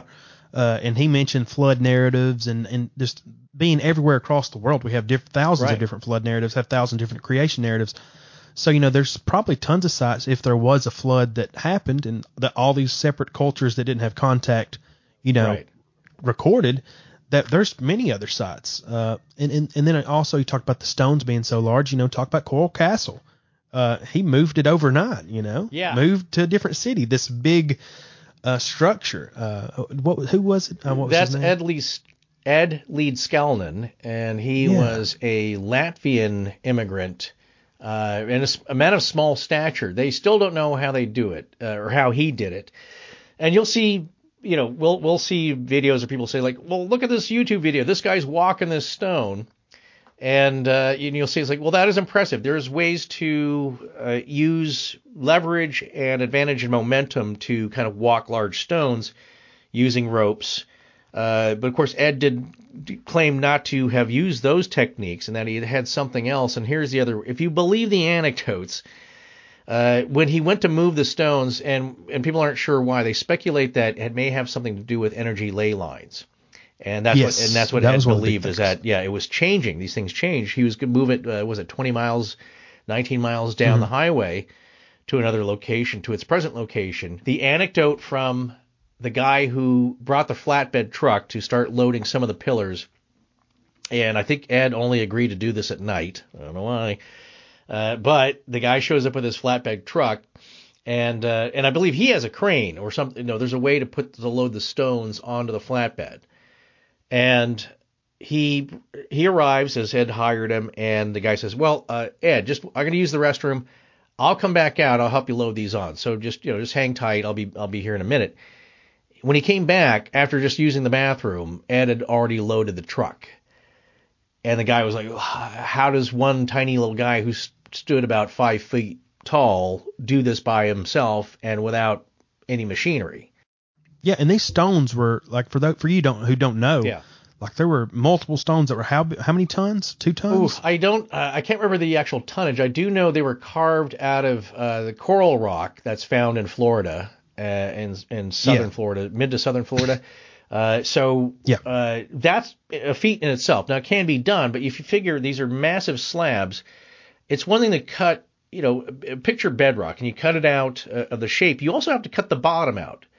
Uh, you got to make that slice underneath, and somehow he was able to do that, probably with more conventional tools, of course. But I mean, there's other strange anecdotes. Uh, th- uh, three boys that wanted a peek at what he was doing, because again, I think he worked mostly at night or only at night. Uh, claimed to have seen levitating giant, massive stones floating through the air that Ed was working with, and uh, and you know his claim was like, I know how the pyramids are built because I'm doing the same Yeah. thing. Now, where he learned this stuff, who knows? Uh, people found uh, when he passed away. I think they one of the things that they found was a uh, like a, a large tripod made with telephone poles. At the top of it was a small box, and it has a circular wheel of sorts that had magnets on it that would spin. Yeah. Now, all the guts of that machinery were gone, I think, but it had wires coming out of it uh, hanging down. And so it was, you know, w- however he did it, uh, this is what I like to say is that no matter how he did it, he did it. And the proof is there that one small diminutive guy by himself Yeah. made all this stuff. And so it's still a mystery. But Ed's not around to tell us, but I, I now my curiosity is like, where did he learn this? How did he come about this? Yes. Because yeah, there's there's that thought of natives having, you know, even what was I, I saw a video today or something. It might have been shared on one of the the astonishing legend sites. Talked about these the con- interconnected cave system that you know Teddy Roosevelt knew about, and and that's part part of the reason why he created. And it's sort of a conspiracy theory tinge to it, where you know even the Native Americans knew about the Wendigo and they knew about the cave systems and stuff, and there's a lot of stuff that you're like, what did these natives know? And what did the Egyptians know? Right. You know, we see the carvings of batteries supposedly running. Mm-hmm. Uh, that people think that they used to have batteries back in the day. These big little things. So, what what what knowledge have we lost? You know, with the burning of the you know the Library of Alexandria Oh, yeah, and all that yeah. stuff. What, what what have we lost that that stopgap between like the Dark Ages and now? Uh, you know, before the Dark Mm-hmm. Ages and then the Dark Ages and now. Like what what how far further could we have been advanced if we would have stayed connected to the uh, you know sometimes it's sort of like maybe they were more spiritual or more connected to the earth and you know no native american culture them it's ingrained in that you know Well, yeah, exactly. I mean, uh, just you talk about North American uh, indigenous cultures. We had a mound building culture that is lost. That that built uh, very impressive settlements and were able to sustain themselves. And that stopped after a while. Like what? And uh, I'm, you know, I've only studied it a little bit, but you wonder. I don't think we're sure why that kind of faded away, but the the knowledge of all that construction went with it, you know, and that after a few generations, people forget. I mean, look at look at now we have uh, with the younger generations coming up, and what will they remember? You know, and then their world is much different as far as the information that they consume, in much smaller bites. There's so much more of it, and they're able to access it in so many other ways that all the old stuff they don't really need to know. So uh, we talk about these vintage shows. You know, I don't know if there will be any interest in all that stuff once they become adults and their kids become adults. I don't, you know, who knows? It'll it'll still be out Yeah. there in archival form, but will anybody care? Uh, or and will that knowledge just uh, after a few hundred years just fade away like everything else? So yeah, it's just it's kind of an ebb and flow that's natural. But then you, if you, it's uh, you know, this is another theory about um, just natural evolutionary collapse of a civilization that they can only go so long. But you think about Yeah. if there are uh, aliens and uh, extraterrestrial civilizations, I know that it, you know, a lot of people don't want to buy into that, but it makes sense that we're not the only ones in the universe. Um, Oh, yeah. Whether they're here or not is something else, but uh, you know, is, is another matter. But obviously, it makes just rational sense that we we're not possibly the only intelligent creatures in the universe. And then you wonder if their civilization, if they've had hundred thousand years of tech, technological advances, where would they be at? We only have, we have it a very short time, a blink of the eye, you know. So we've uh, we had the uh, the Renaissance, uh, the you know the scientific re- and industrial revolutions and advancements being made just within the last few hundred years. Before that, people's technology was basically the same for a very long time until that period where, yes, it, there are many that believe the technology was much more advanced and something happened and we lost that. We didn't, our human beings didn't get snuffed out. Uh, but something changed, and we don't. Uh, especially if you look into the the, re- the readings uh, and writings of Edgar Cayce, that there was a lot more technological Yeah. advancements uh, 10,000, 50,000 years ago. And, and he, I believe from his writings that there were several events or eras, epochs or epochs, however you want to say it. And things have changed, but then it kind of stopped, and then we're back to basically running around half naked chasing wild animals. And so, and it took a very long time for us to get to this point. And then, I mean, look how things have rapidly progressed. But just imagine a civilization or a culture that didn't really have much of a break for just even 5,000 years, 1,000 years, Yeah. 500 years of, and, and, uh, and with things multiplying exponentially, say even if they had uh, 500 to 1,000 years of consistent technological advances, how much further they would be than we are now. And and look at the things that we can accomplish, which are pretty pretty spectacular. But we don't yet have a Tic Tac uh, UFO device that can travel hundreds of miles in the blink of an eye and also fly through the air and go underwater with no exhaust control systems or pro- signs of propulsion. So obviously, the, our own government and military, the Pentagon, has admitted that uh, no, these things are real. We just don't know what they are yet, and so they exist. And now we're going to have to wrap our heads around that. Yeah, and my wife, so she has like ivory white skin, Mm-hmm. but her great grandma was 100% Native American. Was you know grew up on a on a uh, reservation, and her grandma knew how to talk burn, you know, talk burns out of wounds and stuff. And they used, she Mm-hmm. Used to have people come to her house, and and she never. My my wife asked about it, but she would never tell her how she did it. Yeah. She'd say, you know, this, you know, this, you have to be chosen to sort of do it. I, I don't know how exactly. Mm-hmm. Right. There, there was something I forget what the what the whole thing behind it is. Something about being firstborn daughter of.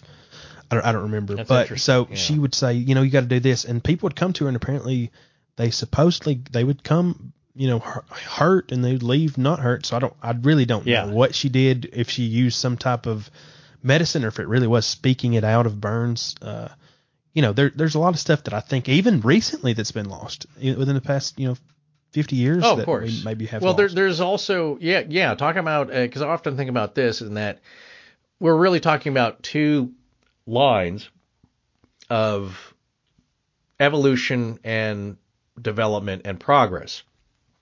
And if you think about it this way, like, look, you, you can either develop technologically with machinery and science and all that. On the other hand, you can also develop mentally, psychically, and spiritually. And you think about this, it's like, okay, so we're so advanced that we've actually built a time machine or or a spaceship, you know, and that's terrific. But there are people that believe uh, there are those that have learned how to astral project and travel, and are not bound by time or space or distance and geography and in space and can travel freely in space time, but more as a consciousness or as an astral projection of your your higher self. And so at that point, you don't need a machine to do it. You can do it just with with your yeah. own faculties and uh, your your consciousness and your higher consciousness, and and uh, that's a technique that some people believe uh, can be done. If you believe just a small bit of that, then remote viewing is a way to uh, access a tiny bit of that, but still have dramatic results and know things that you shouldn't be able to know without having traveled there in a machine. So in this case, yeah. So you look at it both ways. There's two ways to develop, either as, uh, like I said, a as a human being in your own person and your and our own consciousness, or you can develop using those faculties to develop machinery that does that. But uh, which is easier and faster if you can do it. You know, like why you, you don't need those th- those machines if you can do that with just yourself. So that all depends on what you want to believe. But but here we, we believe in machines because we can see them and, and operate them and rent them sometimes. Yes. It's interesting you say that because that's um, an idea I've been kicking around in my head. One is this little it's a idea for script and I've I've never really written it. I just keep thinking about it, and making notes and Mr. Procrastination. That's me. yeah, but anyway, okay.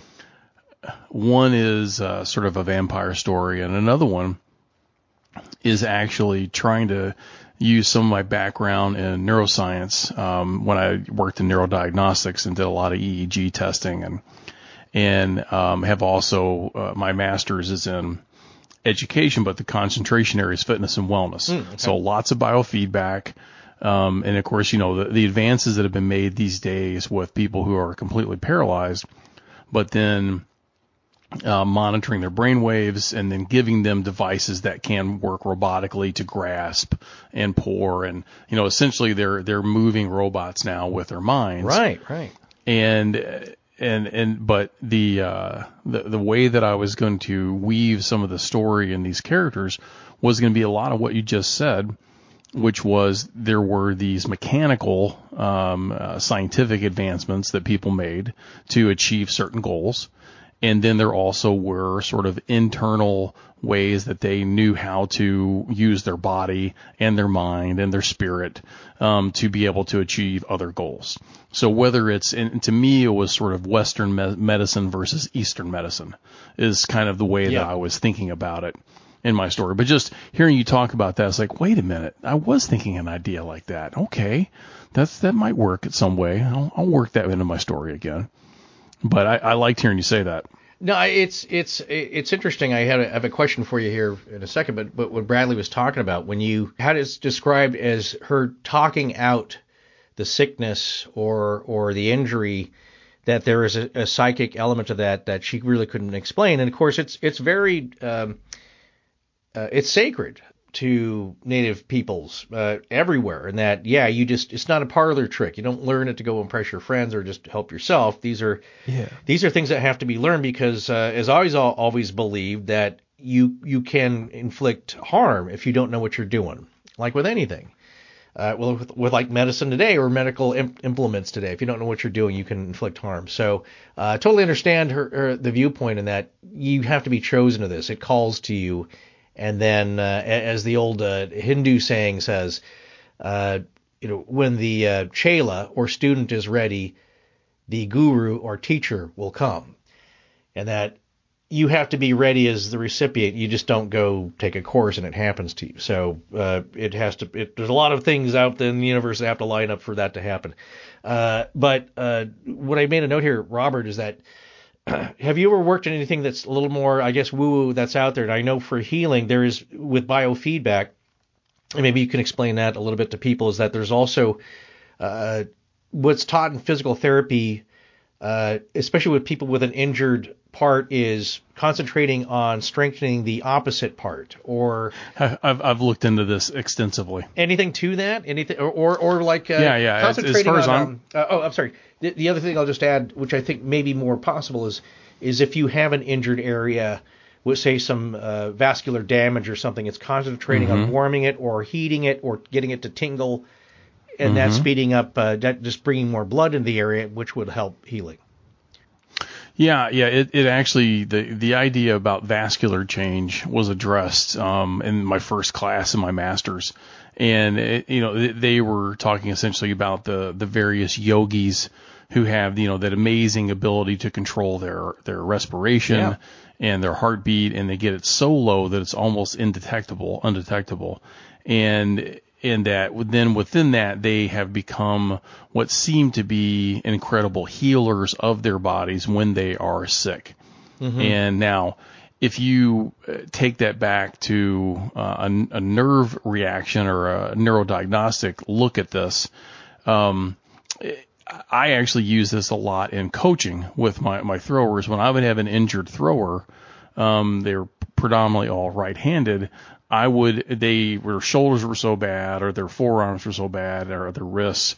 Um, I would have them throw left-handed, and I had I had actually looked up at that time cross I think you just call it cross limb training. Mm-hmm. Um, and uh, and you will find, and I did this with myself too, just so I could experience it and see what they might get out of it.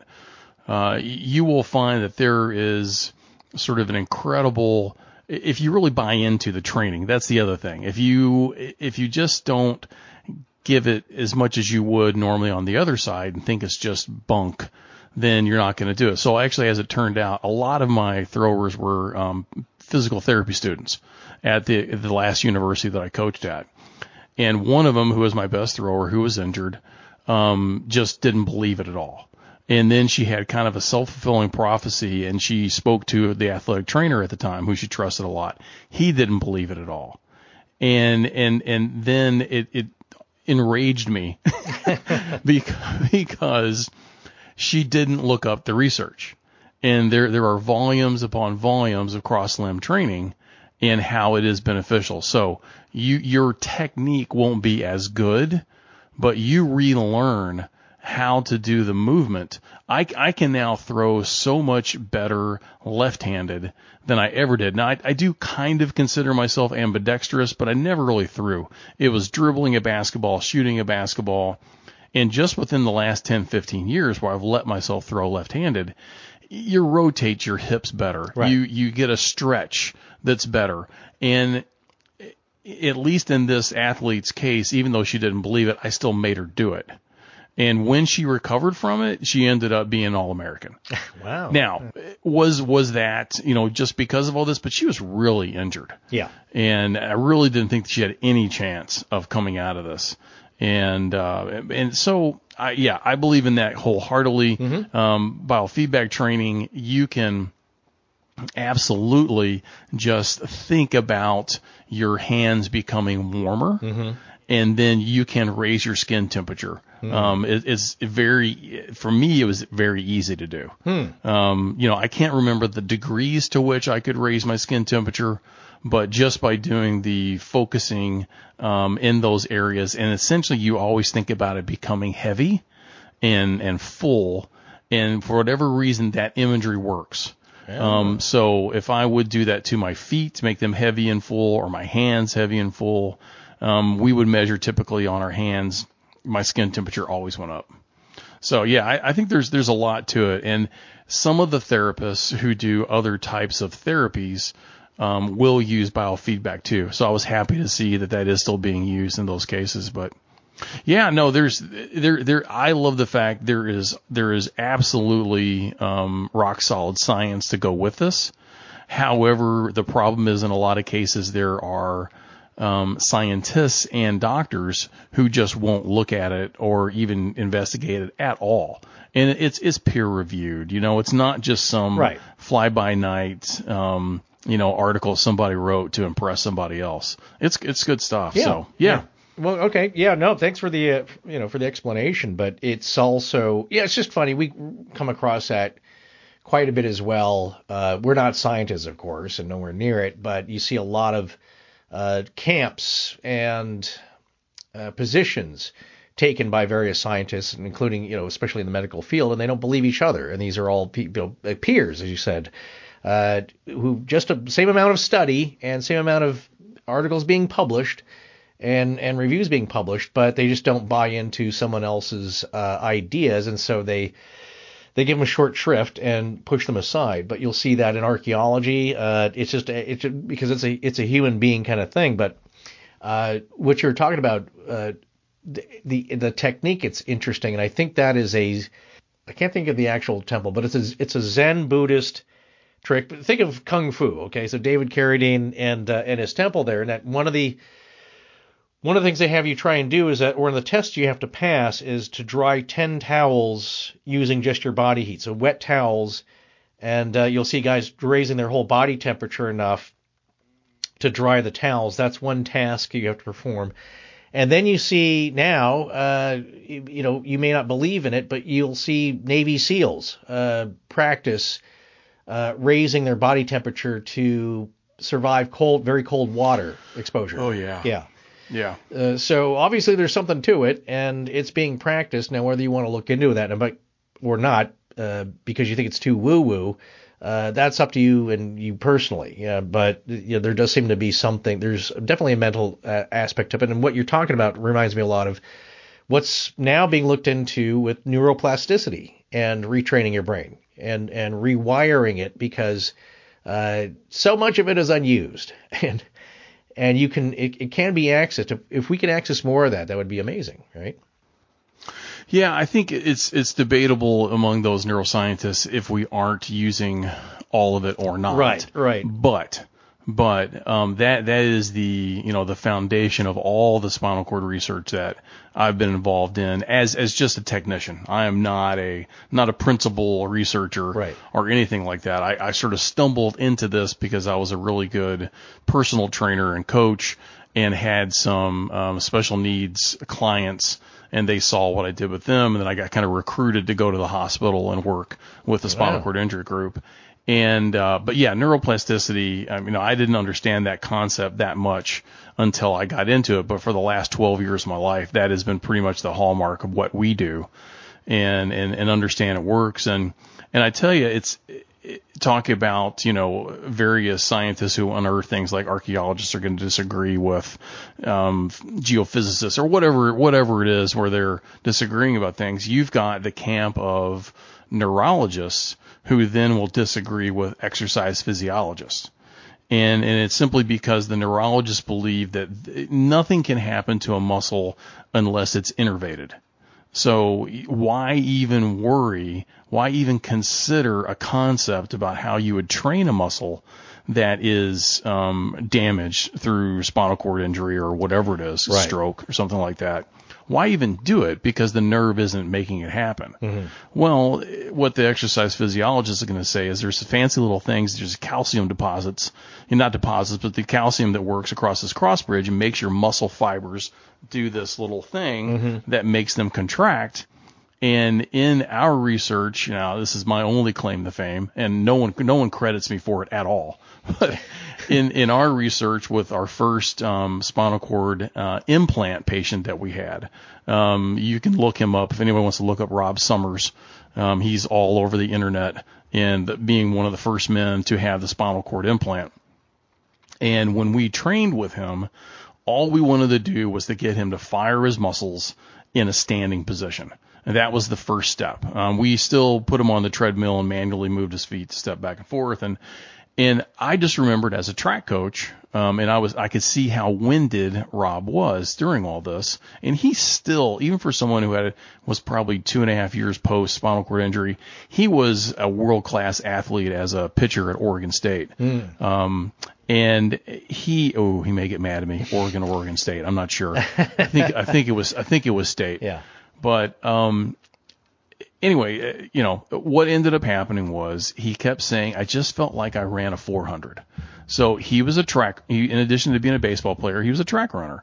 Now, if you know anything about running a 400 and running it all out, you'll know you have a massive amount of lactic acid buildup, and typically you want to throw up afterwards. I mean, it is just punishing, so punishing And so I knew enough about exercise physiology that if you ran a 400, you had to have a certain amount of time to let your physiology recover. Right. Your energy systems have to recover. So I, I approach it from the standpoint of exercise physiology, which I have, my, my degree has a little background in that, not from innervation. And I just, and I talked with Rob as I'm down there constantly pressing his legs and helping him stand. And we go on these one hour long sessions to try to, you know, work on his therapy. Anyway, I just said, well, I said, let's do this then because you keep standing just whenever somebody tells you to stand. You don't seem to ever try to recover. I don't get it. You know, I would never make an athlete do this. And, and since he was such an athlete, he's like, you know, that makes sense. Okay, what do you want me to do? Well, I said at a minimum, you have to wait at least four minutes hmm. for any kind of recovery to happen before you do this. You'll get the ATT, ATP system to come back on, the creatine phosphate, whatever it is, lactic acid, it's going to start clearing. So we time it four minutes. Boom, he stands, and and he's independent, and we're getting EMGs firing and all this kind of stuff. And then we just keep doing it over and over. Four minutes, stands. Four minutes, stands. Starts making all the progress he has. The researcher eventually comes in. She sees what's happening. She's blown away by it. Asks him what's going on. And uh, why, why are you doing it? Why are you standing every four minutes? And she's an exercise physiologist. I didn't understand why this wasn't happening. But he, he just said, well, Robert said, I'm not resting enough. And I remember just she looked at me with scorn. It was not. It was scorn, and I still I still hang my hat on it today. And when I work with patients, and I'm got somebody I'm going to work with in a little bit, I constantly keep a clock on them. Mm-hmm. I mean, it's what any strength coach does when you're training. Your system will not do it. That was a huge story. Has nothing probably to do with anything else we're talking about. But I love saying it because you mentioned neuroplasticity. Yeah, yeah. No, it's it's how the brain works, and uh, especially its connection to amazing things. And uh, we won't get into the phantom limb syndrome, but that's another one that uh, that Oh, excites me- that, that blows me away because I had a yeah I had a father-in-law who had both his um, legs amputated above the knee. Oh, I see. So yeah. and we we have worked with patients in prosthesis, and we, we can talk about that another day. Okay, I just want to mention the one thing I uh, actually just heard, and I can't remember if it was, uh, I think it was a podcast, may have been our own, uh, the Midnight Library, uh, talking about how one, uh, somebody came up with a cure that you have to work with, but basically it's it's a mirror box that uh, shows the person, yeah, the with the I opposite, use it all the right, time. with a missing limb, and then you have to work with them to uh, start controlling. So basically, it's how you perceive the limb that's not there, that's missing, and the pain that's coming from it with your actual leg that you still have, or your actual limb that you still have, right? Yeah, that's fascinating. I've, I've, I've seen it work. Yeah, not not in that not in that um, amputee situation, Right. but but for stroke. Oh, that's interesting. So we'll use the mirror box on patients who will do everything they can to fire those muscles on the affected limb. Right. It, they, it won't work at all. You stick the mirror in front of it. It's it's not like oh my god it's strong super strong, but no it it innervates and it comes up and and yeah I mean it just blew me away and and essentially is what's happening is your stroke has for lack of a better term twisted your your understanding throughout your neural network of how that foot is going to fire. Ah, and because it has seen how dead it is all the time and numb and doesn't move, Right. you just simply begin to think there's no way it can move. You you have already created this loop in your head, and that is a different type of plasticity. Mm-hmm. So now you use the mirror, and yeah, I mean I, I've seen it. I mean I've I can think of the the four patients I've used it on, and in every single case, whether it's a hand or a foot, they all move. And you know, and then what's the carryover? I don't know. You know, it's it's it's from there though. You have to do some more things, but it's it is pretty amazing. So I could see that absolutely working with phantom limb syndrome. Yeah, completely. Yeah, it's uh, and you think if you can start there, what else can the mind do? Uh, or just the, the mind itself, and then uh, back to Stephen King. I think about Lawnmower Man, and, and how that's the best. and that's coming up again. Uh, just in Yes, that, I love it. Uh, what I would use it for this is this is my uh, instance of you could say magical thinking uh, with with movies is that I would basically use his powers to go through and uh, erase all the robocall data from all the robocallers, just to like, uh, just stop. Yeah, I just I just fried all your your computers. Now I'm not getting eight calls a day. So, uh, but something like that. But yeah, where you have uh, uh this basically an AI hybrid with human intelligence. And uh, I guess that's called the singularity, or that's what we're heading to, where you're just basically data. But then, would that work? Are you, are, you know, at some point, are you more than that, or just uh, uh, something entirely different. That's why I love the also for sci-fi. I love the uh, it's more of a romantic movie, but uh, the movie Her. I thought for a second you were going to say Making Mr. Right with John Mal- John Malkovich, which essentially yeah. does the same thing. Okay. Yes. Yeah. Her is yeah. It's interesting. I mean, there's um yeah no I God I, I think I've seen Making Mr. Right years ago. Uh, it, it, none of it is uh still in my head. Uh, but go ahead if you had a. Well, well, no, I was just gonna say you guys talk about her because I haven't seen that. But mm. making Mr. Right is just John Malkovich is this you know award-winning scientist, astrophysicist right. who is is creating an android who is going to go to Mars ah, because yes. there's no way that you know they, they could a human could survive that mission. And the, the twist in the end is is it, it, well along the way you find out there isn't much difference between the android and the humans. And you see with the learning that the android's doing that it is more humane than others especially his creator. Right. Because his creator is so scientific he believes that essentially all we are is data. He thinks we've already made that leap that everything is just based on you know action reaction and that type of thing. But no talk about her. I haven't seen that I mean, there's a couple of interesting concepts in it that I loved, and that uh, is the opposite of you know what we have now, especially with sci-fi, is AI, AI going nuts. The Terminator scenario. Uh, you also have, of course, the Matrix, in that it gets out of hand, it, it determines we're a threat, and then we're we're lucky to survive it. In the idea with her is that there is a there, there's a new type of OS operating system for all of our devices, and it's it's a very advanced form of AI, and uh, and it's almost like speaking to somebody on uh, on a constant line. So this is one interesting concept of that is that if you had that and extrapolating from that, and then you you start thinking like right now it's uh, uh I have to say Siri is not that great. it, it, does okay. I but there's a lot of things it just doesn't understand. Alexa is a lot better. Alexa is is, is pretty amazing to me. Uh, but we're not quite there yet where you can converse uh, freely with AI. So we're all still looking down at our tablets. We're we're staring down at our phones. We've got our thumbs going. We're looking at iPads. It's just all screens, and it's still looking and typing in some form. It's it's got to be data input, or you got to ask it what you wanted to do, and then you have to read the results. So it's it's a data in and out, which is just visual, and it's also uh, with uh, you know your digits. And with I, if you have somebody you can talk to that's as good as uh, you know like a super advanced Alexa, the idea is that now, instead of looking at your phone or some tablet, you just need an earpiece because you're constantly talking to this thing because they're that. It's like it's like having an assistant you're always on the phone with. It's like, hey, uh, you know, could you uh, you know delete sixty thousand emails I don't read anymore? Like, sure, I'll figure out which ones you don't you don't really need. Uh, you know, do that dinner reservation. Have you know, fix this for me, and it's able to do everything because it's it's seamless. It's like there's no uh, there's no difference really that people can tell between the AI OS and and a real person. Oh, a little uh, siren action. okay, okay. So, so the idea though is that you're uh, uh, you're now not looking at stuff. You're just talking out loud to no one.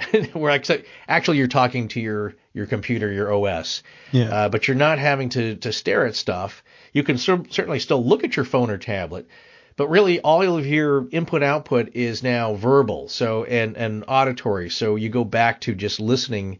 You remember for a while everyone had the uh, the Bluetooth earpiece in for their phone. Um, and that's kind of gone away because we don't we don't do a whole lot. So certainly we still have the earbuds in.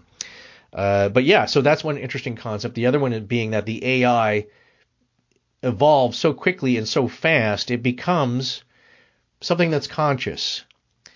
And not in a bad way, it's just evolved into its own type of consciousness. It's not human, and it's not exactly a robot, but it becomes its own entity, and therefore it has life and power, and it needs to go somewhere else to actualize itself, and it can't just Yeah. keep being our AI, you know, for our an OS for our phones and computers. It needs to keep, it needs to go off somewhere to evolve further into whatever it's going to be. So that's another interesting concept. But yeah, you have to you have to watch it, and certainly there is it's a there's a love story element to it, but uh, it all fits well. And I I thoroughly enjoyed the film, but I thought it also had some great sci-fi uh, concepts in it. So let's roll into uh we've scraped the surface. Mm-hmm. And I know we often we often get chided a lot for uh not talking about Kolchak. Ah, so well, there you I go. guess let's yeah, let's talk about let's that. roll back in. We'll finish up with some Kolchak here and just talk about uh some of the monsters and some of the stuff you've covered that have uh Sure. intersects the plane of Kolchak. Uh, so we've talked a little bit about vampires, and the closest thing y'all covered to vampires is the Count of Saint Germain. I, I would assume. Oh, you go. would be one you, thing you, I would count you put him in the vampire camp then. I would put him in the vampire Really? ca- because I mean, sort of the long living being. Right. I mean, he reminds me of a lot of a, uh, you know, he wrote Shakespeare apparently, uh, or he wrote all Shakespeare's works. That it's it's uh, there there's a lot to it. You gotta see, yeah, You know, people have people have thought that, and what's funny is that after we did the show, I actually uh, took a trip to New Orleans. Uh, that would have been around August. Um, You know, after uh, after of course we'd done the show, or that was out for a year or so. Uh, and I was taking one of the tours in the French Quarter, and um, you know I'd been there before numerous times, never really taken a ghost tour, so uh, so that was kind of novel. And uh, the tour guy was saying like, well, this place here, this old, uh, you know, was known for its wild parties, and uh, it was owned by the son of, you know, the Count of Saint Germain, and people thought that, uh, you know, his father's secret to everlasting longevity uh, was passed down to the son, or he knew something about it, but it was it involved human blood. So there's there was you know he was possibly a vampire, the son anyway. And out of the, the parties here in the club that that formed, people were taking this elixir of life, but it had something to do with stealing others' blood. And uh, I had never heard that before. And also, uh, he didn't have a son, as far as anybody knows. There's no record of. Uh, uh, there, there are rumors that, uh, or some evidence that uh, they know who his father was, uh, and that he may have been known as Prince Rákóczi uh, back in uh, Romania, I believe uh, where you know, there, of course, it's, it's all very foggy, but there was never any mention that I'd heard of that he'd had a son. Uh, that doesn't mean it, he didn't. Uh, certainly, I always believe a uh, a lack of evidence doesn't uh, point to a, uh uh you know an evidence of lacking. So in this case, it's like I just I'd never heard that, and he was never, at least the count himself was never that creepy. You know, he was odd. People, I think people thought he was weird. He'd throw these like a nice dinner party, but he was he wouldn't eat the food. He would have instead of uh, some kind of gruel, some kind of oatmeal. That uh, that's the only thing that people saw him eating. And uh, you know he he certainly had a lot of other talents, but no, it's interesting that uh, you know that of course gets like how does that come back? You know again Europe and England where he was seen, uh, France, and then suddenly now he's in the French Quarter, and uh, it just and his legend goes on, and I guess that's how legends are made. So anyway, that that's the closest thing I'd heard of his connection to being a vampire, other than yes, he did seem to be somewhat immortal, or people have claimed to have seen him hundreds of years uh, or just decades apart, and him not changing much, and um, him. I think the la- one of the last things that, where his name was recorded was it. Uh, it was a Masonic conference. Uh, and it would have been uh, maybe over 150 years or so after he was first seen on uh, on the scene, but he signed in apparently, and uh, so that's odd. It's but it's all very hazy, but a fascinating a fascinating story. But yeah, so uh, but other vampires, um, I see in your notes here we have possibly uh, uh, Madame Bathory, and uh, her story. which may be more inspiration than direct vampire, you know. Yeah, that well, uh, well, it's, her story is that, uh, uh, you know, it, what's funny is you see people who kind of defend her her honor here, and that we don't really know if she was guilty of committing those crimes or if it was a way to strip the, her powerful family of their lands. Uh, you know, and then you look at things. There were over 600 testimonies of, of local people that uh, yes, their daughters would go off to finishing school at her place, never come back, and yeah. some of that's kind of hard to hide. So I think it was definitely a blend of some uh, some nasty business going on. As far as blood, that was reported that uh, you know, of course, the old uh, legend is that uh, she she had whipped a handmaiden for some slight infraction, saw some of her blood on her skin, and she thought it looked younger, and therefore yes. then bathe in blood. Uh, but hard to really nail that down if that really happened. Uh, it's certainly possible. People were, the, as we pointed out before, people were pretty uh, pretty brutal back then, of course. And her uh, her ancestors, you know, her her father and and brothers in their battles uh, with the Turks uh, were quite, yeah. quite vicious and uh, and bloody. So it's not like that you could say like, oh well, I can't picture Queen Elizabeth doing that, so that shouldn't uh, that that couldn't happen. It's like man, people had a different attitude back then, and they were they were pretty yeah. pretty vicious in every way. So did that happen? I don't know if I doubt. I don't know. Well, we didn't come across her actually drinking it. It was just more of a yes, using it for uh, skincare products, and also that uh, there were people that did go missing apparently. But then you'd have people say like, well, we can't trust any of those records. Like, well, and there there's where we have to leave it. But uh, yeah, yeah, she did suffer the uh, the consequences of at least the rumors. Yes, and uh, we'll this will probably be where we end just because of how prolific Astonishing Legends has been. So yeah. so you you guys actually tricked me ah, into listening to the show. Really? Because originally what I don't know why I had this mindset, but I, originally my mindset was podcasts are for learning, and I'm going to listen to history. and uh, I saw I saw, saw I'd look mm-hmm. for history podcasts. Well, that's cool. And yeah. it, you had just dropped the the Amelia Earhart episode. Oh, yeah. So you'd done those episodes, and I went back and thought, oh, they've done some celebrity gravesides. They talked about, uh, I think the Queen Mary episode was mm-hmm. out. I was like, oh, you know, they they've actually are a history podcast, and I got to listening, and then you started doing UFO stuff down the road. and and I'd been yeah. interested in this stuff growing up, but I'd sort of, I don't know if I've distanced myself, but I hadn't really uh, tickled the paranormal itch, and then all of a sudden I started listening to you guys, and it was sort of snowball effect, and and then I've been listening ever since the however long ago that yeah. was gosh, I don't remember. When was the Amelia Earhart? Was that five years oh, ago? yeah, probably Six? at least I would say it was one of uh, geez, uh, episode 18 maybe. It was some, some down low in the teens, under under certainly under uh, episode uh, 30. Boy, I can't remember, but yeah, that was early on because, and I think that was uh, perhaps our first two part. I remember we had so much stuff. Well, actually, no. Yes. Then maybe uh, I'm trying to think when Oak Island occurred because that was a multi-parter. I think it was Amelia, it and we were yeah, I remember it's like we were in a conundrum. It was getting late. We had to get this produced. We had to like release it. Uh, and we're like, we got too much stuff here. We have, you know, we could just, we have a whole other show we could do. And I thought, like, then it occurred to us, like, you know, you can break this up into parts. Nobody's, nobody's, there's no network that's going to push back or you're going to get notes on. Uh, you can do whatever you want. So it's like, yeah, let's make it two parts. And so that may have been one of the first, uh, if not the first two parter that we did. Uh, but yeah, that was that was fascinating, and that certainly, if you think about it, that opened up. Uh, you can arc that back to you know Scott's experience and our experience at the Sallie House because that's why we were in Atchison, Kansas, yeah. and it's uh, talk about things being all connected. We do that one.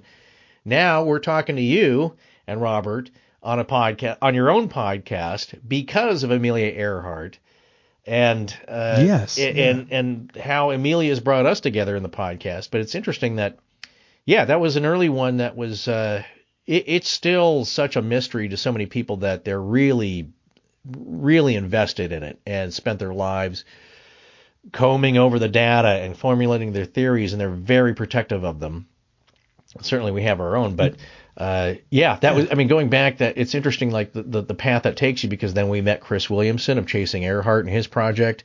Mm-hmm. Uh, oh, that got us to uh, speak on the panel about Amelia Earhart, and as a side trip, we took a trip to the Sallie House because he was like, hey, you know, there's other this town's also known actors in here for one other famous thing. It's got one of the haunted ho- most haunted houses in the United States. And it's like, you guys want to take a tour? It's like, eh, we're really here for the conference, so I don't really know if we'll have time, but if we do, we could open it up. Sure, we'll we'll stop by take a look, and, that turned out to be so much more, and its own four part series. so Yes. Yeah. And and that got me, you know, going in the next episode theme, uh, talking about aliens Mhm. and UFOs. You've you you've covered a lot of things. Uh, yeah, you know, some of my favorite episodes uh, talked about the Betz sphere and, Mhm. and having someone from the family on was was super interesting, yeah. and the Kira object, uh, even talking about that. right. Um, but one thing I wanted to mention earlier that we Mhm. talked about letting people in and sort of alien related black eyed kids. Yeah. That has to be the, you know, you talk, you had the episodes on them and the David Wev- uh, Weatherly coming Yes. on. That, that has to be one of the creepiest phenomena ever. And we're about, and I know that Robert, what time is it there? Uh, Past midnight your time. So this is perfect. So if you get a knock on the door, I'm sorry for that. Oh, he's but, uh, he'll be fine. He'll be fine. He's got a plus, plus his, his dog will protect him. He's gonna, you know. Uh, black eyed kids, man. Yeah, oh, it's uh well, see that bridge is uh it's kind of its own thing and you're right. That's one episode where continually we'll hear that's been our scariest topic. So we did first uh, for our Halloween series I, I thought like that'll be a good one. Um you know, it, it's odd in that there's not a whole lot we know about them. It's not like it's a, a studied phenomenon or even that it's time travel and there's theories, scientific theories about the possibilities of how it might happen. Uh, you know, even you could think like time there are for time travel. Like, yeah, the latest study I'd heard is that uh, theoretical physicists have figured out that uh, time travel it could be possible, but you need half the energy in the universe of the, of the known universe to do it. yeah. So, uh, but that and and let's let's touch on Yeah. uh, just for anybody who don't know the black, typically a black black eyed kids Yeah. experience is a kid in period clothing, older period clothing.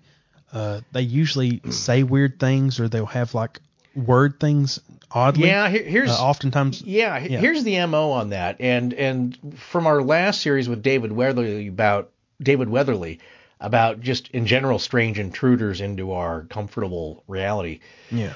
is that it's not just kids. It, it can be people have seen infants, toddlers that have totally black eyes, uh, black-eyed adults.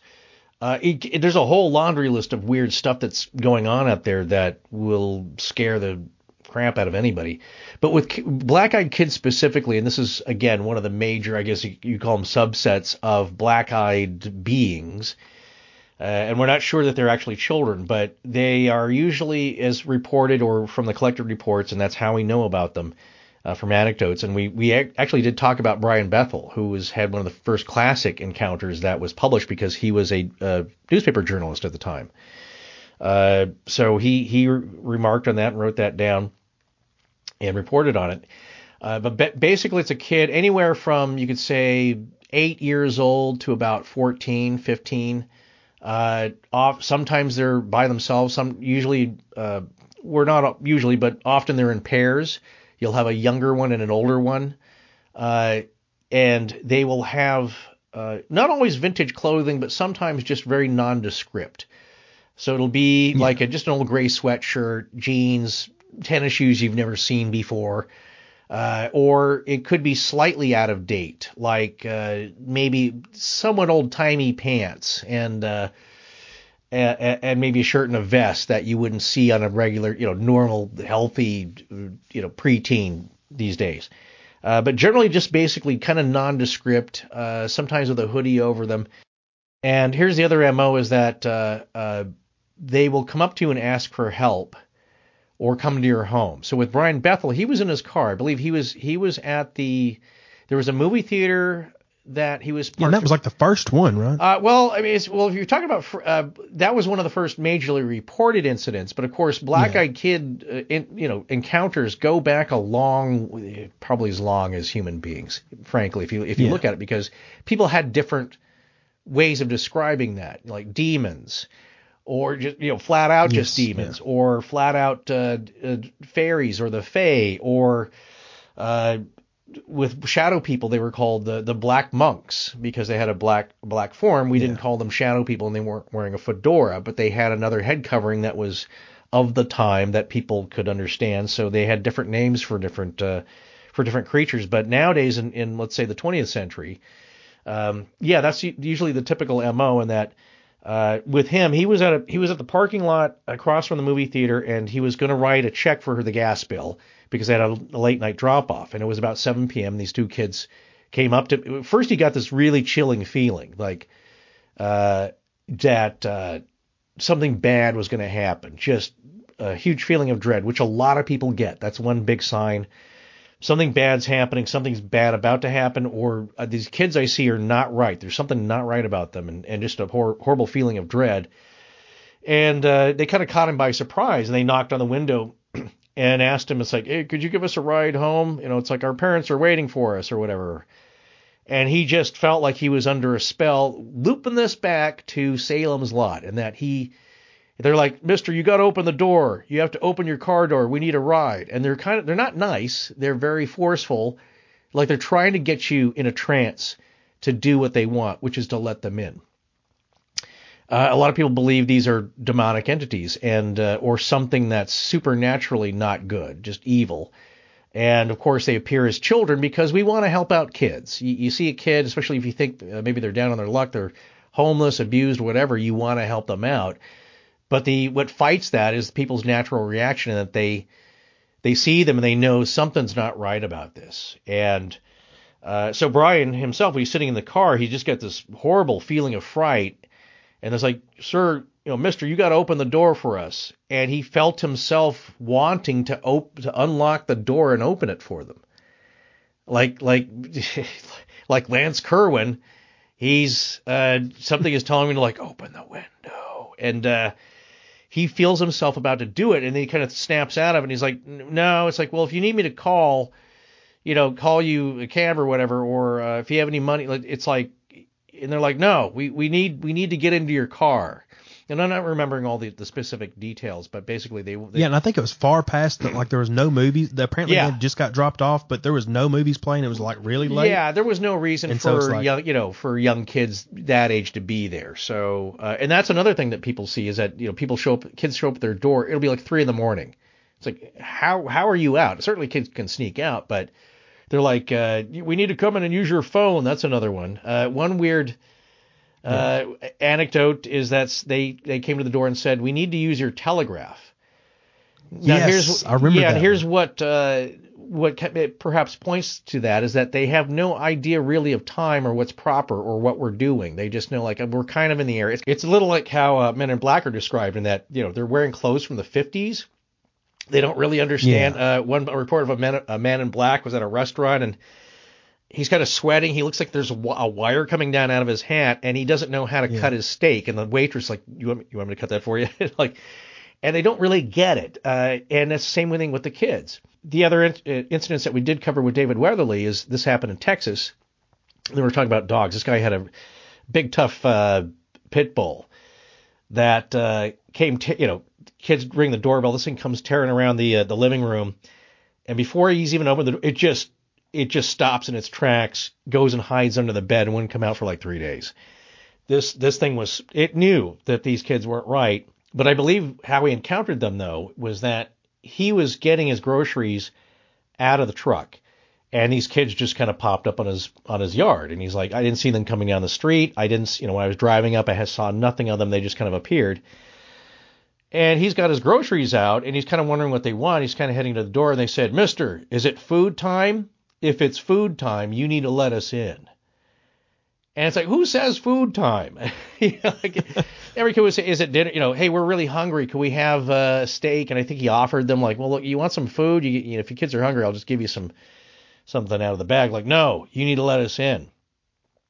And he knew that was a mistake. Now, the anecdotes from people that have let them in was that then it's very hard to get them to leave. They don't want to leave. It's like, can we have a glass of water? Could we use your phone? It's just all these excuses. Once people did get them out, or they, they claim they did, then it's a string of bad luck, bad health problems, Yeah. bad luck, accidents. What that the one woman who thought she was pregnant Oh, I'm not sure about and that. And she one. still yeah there's a woman i think y'all talked about it a woman who suffered or maybe i might have heard it on uh harold Mm-hmm. jim harold's campfire she had suffered pregnancy symptoms and Mm. it, they persisted long at like she still had pregnancy symptoms like years, and she wasn't pregnant. Right. She would have the symptoms like years after. That's freaky. That is that is Yeah. weird. So um, yeah. Uh, well, if you want to know more about it, I suggest reading David Weatherly's books, and he has one on black-eyed kids. I think it's still in print. It's very popular. It it uh, it did sell out, and then the other one that's kind of a follow-up, which is all kinds of strange creatures that seem to be bothering people, is called uh, you know Strange Intruders. So Strange Intruders has more of those stories, but it's even wilder and weirder because there are reports of black-eyed adults and and reports he's he's collected from people. And like I said, one time somebody saw a toddler in a stroller at the grocery store and it had totally black eyes. And you got to wonder what's going on out there. What what's uh you know what's happening? And I'm I'm waiting for Stephen King to do a black-eyed uh, Oh, creature. yeah. But but again, it's just one incident. It's, it's not like they have a history. It's not like vampires. There's a whole legendary, uh, you know, years, generations of lore about them. They just seem to pop up. The one of the oldest uh, incidents was uh, either from the 50s or just around the turn of the century, and it was a kid reporting some uh, seeing some weird kid sitting on a fence as he's walking home from school. Uh, and but what he reported was totally black eyes. This thing wanting to follow him home. It's like you got to let me home. Uh, you know, I need to get to your home. And just knowing that this thing was wrong, and he reported it to his folks, and they didn't have any word for it or idea, but the description of the anecdote, it's a black-eyed kid. So yeah, it's uh, there's all uh, from all the topics we have on our list we didn't get to. The sure you have your werewolf, your your uh, your killer robots, your your boogeymen, your ghosts, but there's also a whole host of creatures that people have reported that are just beyond imagination. I would think that Stephen King would have trouble coming up with these things. That uh, that things that Kolchak would only possibly hint at, but he was getting there. And that uh, that's the one thing I saw. Uh, com- you know, coming back to Kolchak is that there's there's an idea that there are all manner of weird creatures out there that the show and the series tried to tackle. And that yes, you've got uh, your zombies, uh, your werewolf, uh, some type of um, you could say uh, what was the well was it kind of an energy monster, and then there's a Spanish moss monster. Uh, so you had which that that thing reminded me one of those two reminded me of the the garbage tulpa from X Files, and maybe that inspired Yes, yeah. you know. And, I- and I know Chris uh, the remake uh, was done. I'm not sure if it was Frank Chris Chris Carter was involved or Frank Spotnitz, one of the producers who worked closely with him, who tried to do the reboot of Kolchak. Remember that? Yeah, that, that was Spotnitz. Okay, so yeah, that's where they think that uh, some of these ideas uh, may have come from in their crossover with X Files. Uh, but what, what's your opinion of the, uh, the the the newer reboot? Yeah, I mean most I I've watched I watched it. And I mean, most people will on the fan sites, you know, the, in the Kolchak fan sites, they'll say they just hated it. Yeah. Why did they do what they did? And and, and Mark Dawidziak helped illuminate, you know, some of the the problems with what that show had, and Rich Hatem did the same thing, uh, a little differently. But I mean, essentially, when it got down to it, they were hamstringed by um, the the network, Yeah. um, telling them you can't use monsters. I mean, seriously, it's a show about Kolchak. You can't use monsters. Yeah, yeah. And you know, and then Rich had said how you know the old Kolchak was it's just you know the story dropped when the story dropped Right. and you just picked up again. It's like it was a whole new episode and there was very little carryover. One episode at all had any carryover. That was the vampire from the original Ah. because one of the first the, the the the female vampire who comes out of the ground it's linked to Skorzeny. Um, but even, but very weakly. I mean, so much so Bradley missed it. I missed it the first couple of times I saw it, and it wasn't until just later, you know, you think, oh, so he's saying they're related. But I, I, honestly, on its own, it didn't. It. I thought it was okay. Yeah. Uh, look, It wasn't, yeah. but it wasn't. It wasn't Kolchak. No, I mean, no, that's no. that was the thing. They they they did a wonderful little tribute to him by putting inserting him in footage, um, you know, in some of the scenes and having him just sitting there while the other coal Kolchak person's walking around. And I just, you know, it was okay. Yeah. It was just okay. But some people said the episodes that got cut um, at the very end, the last four were some of the best, and the very last episode was very good. So I've actually not seen the last four, so I'm looking forward to checking those out someday. I mean, I just love Kolchak anyway. Yeah. The character, you know, I think if they would have called it Son of Kolchak, you know, or or just said, you know, it, alternate reality Kolchak or something like no, that. No, I, I, yeah, I hear you, and it's, That would've worked. Yeah, it, there's a magic that was there, especially with Darren McGavin, and and uh, I had read a little blurb where uh, it was kind of sar- I was a little sad to hear if it if true that he was a little embarrassed by playing having to play the character, like it, seemed a little out there and wacky, and and uh, that possibly led also to you know his not wanting to do it anymore may have had some influence on it ending. Uh, we also know that there's a bunch of other elements, especially in Hollywood and TV and, and movies, that influence that as well that we never know about. But uh, yeah, when you look at the stuff, it's entertaining, and and uh, you know it, it was a uh, I don't know if I would say lightning in a bottle, but it, it at the time it, it all clicked for me. I certainly loved that as a child, and I loved that aspect about it because there was not much else out there like it, you know, and and it was unique for its time. Uh, but also, uh, it's like what Rich Hatem said about uh, because I was kind of teasing him. It's like, God, you got to you should reboot uh, the Rockford Files. I would love that that setup. And it's like, look, we've all seen Yeah. detective shows. We've all seen kind of monster hunting shows now, and uh, in that vein, and he and Rich was like, well, so much of that show was really about the charm of uh, James Garner, and you know, if you can't find somebody like that, just don't even try because that was one part of it. It's like, yeah, he he's he's solving, you know, he- he's a private eye, he's solving those kinds of things. Uh, that's not the stretch. It's really the chemistry of how he behaves with his dad Rocky, and uh, um, I can't remember the, the the guy who's the snitch that he's uh, um he's always talking to. Gosh, it's been so long for me, I can't remember. I know, and it's and it's that's not this show, but like yeah, so so if you if you look at it, it it's with Kolchak. I mean, really, it's about his charm. If you look at everybody else that's in the office, you know the the guy that uh, I'm trying to think. You know, basically he's he's got Tony Vincenzo, his boss. Uh, but he's not really on his side. He's always kind of chasing him around. He's not getting, uh, you know, he's uh, he's kind of having to thwart his usual job to go after the stories that he wants to or that he thinks is important and and uh, you know so when you you look at everybody else and it's like he's he's on his own that's what's interesting is that um is it uh, Ru- Ruth uh, McDevitt so Emily Miss Mhm. Emily or whatever Yeah. she I love that they're kind of friends. In the she does the Miss Emily column, but she kind of believes him in a way, or, or at least lets him do his stuff, and he respects her.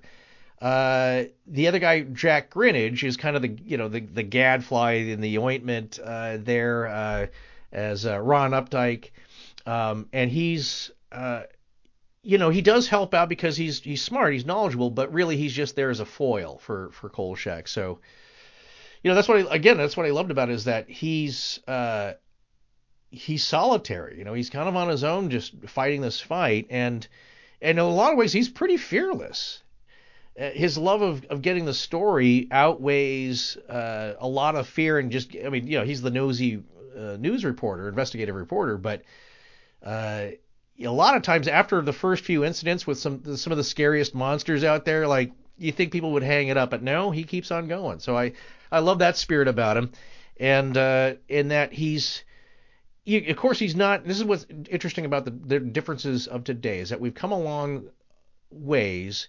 We know a lot more about the paranormal. At least we think we do, or have different ideas and at least uh, speculations and hypotheses uh, about what's going on. If you look at the old Twilight Zones, and occasionally there'd be an explanation of something paranormal, like doppelgangers or this and that, but they didn't have a whole lot of, you know, certainly not people have been thinking about it and researching it and investigating it as much as they have now. So the people have been collecting stories like Charles Hoy Fort, collecting the stories, making some commentary, but you don't have paranormal investigators like you do now collecting the patterns and, uh, you know, it would seem to be the uh, predilections of these types of phenomena.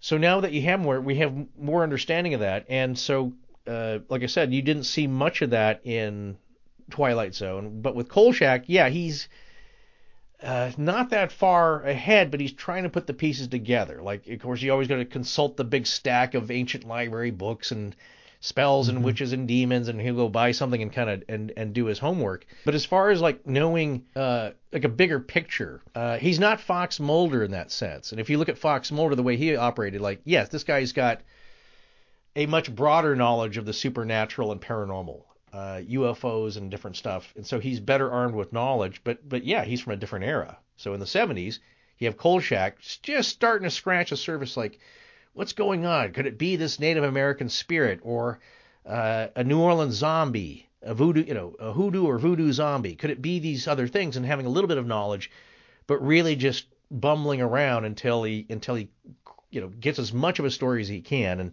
uh, that's what we're left with. Yeah, I, I think I think it's one of the reasons I enjoyed Buffy the Vampire Slayer so much.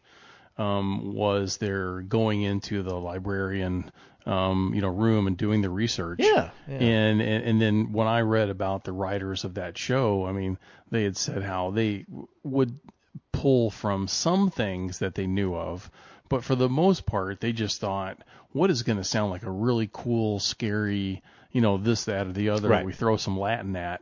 Now, like J.K. Rowling, boom.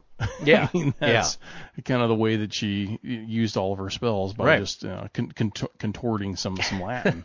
Yeah. and um, yeah, I, I really enjoy those shows. And I think when um, if you haven't uh, seen the episode or heard the episode, you wouldn't see it, but heard the episode we did with James Rice, um, is- which is the son of Jeff Rice, Oh, who yeah, yeah. created the Kolchak character.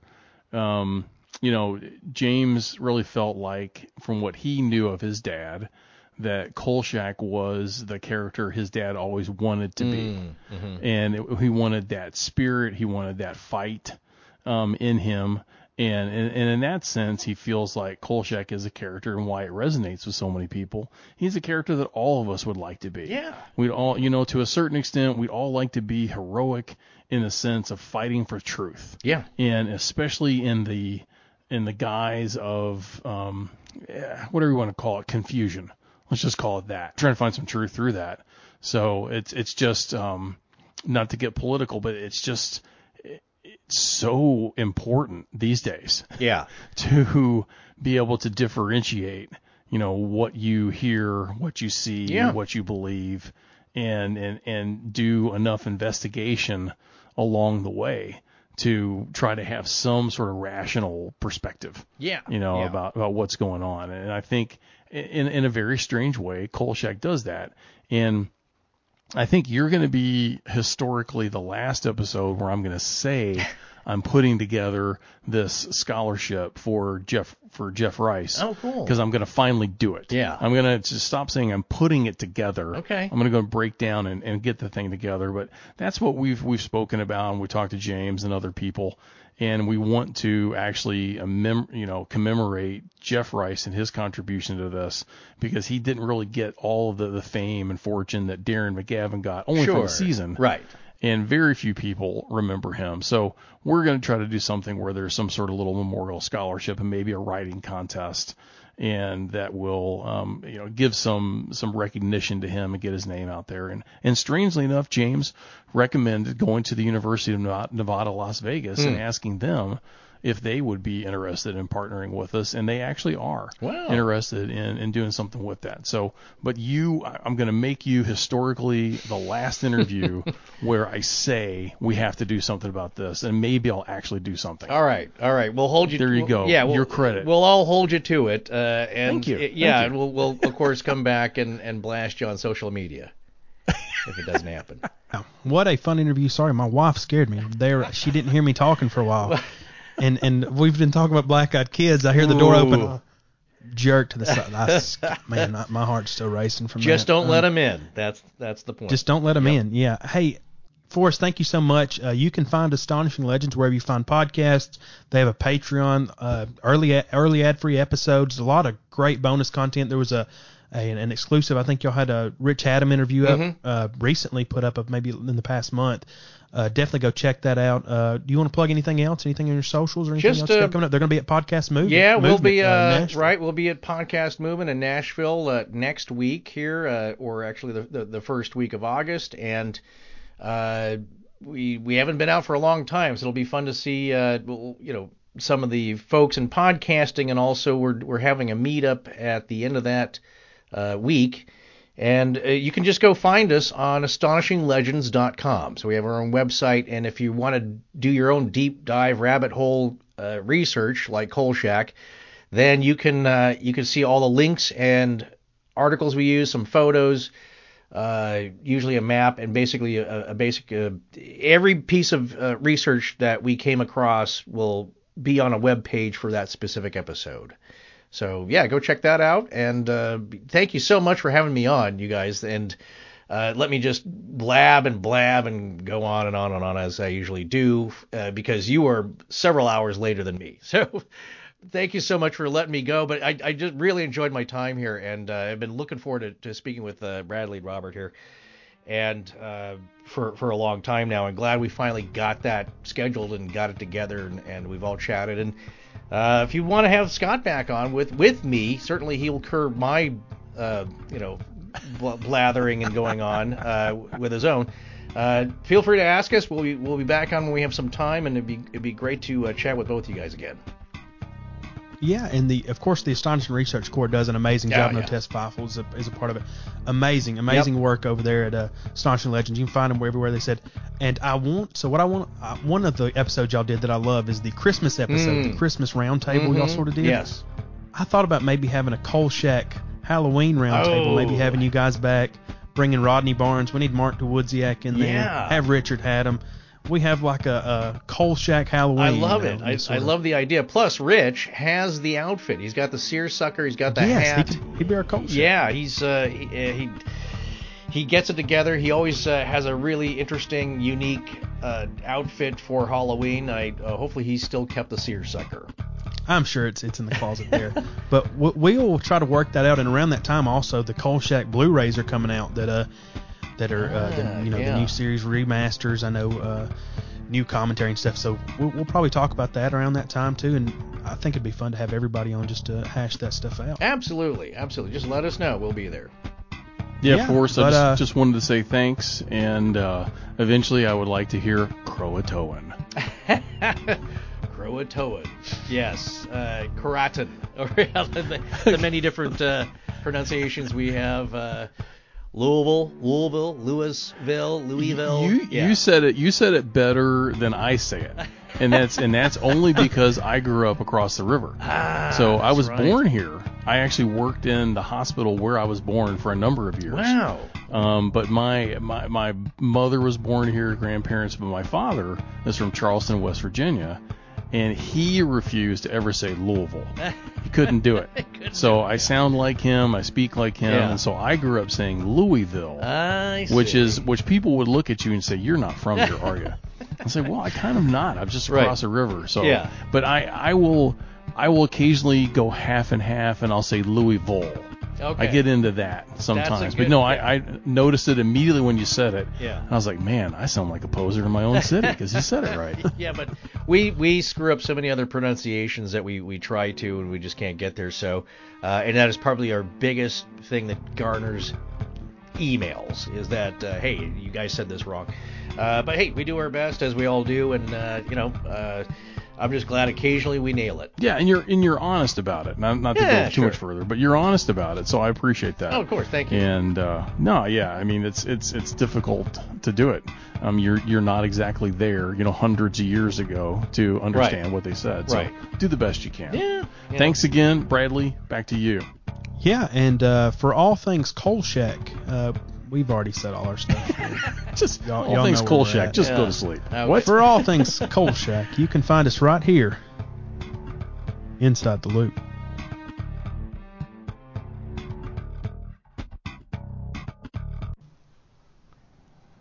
Nice.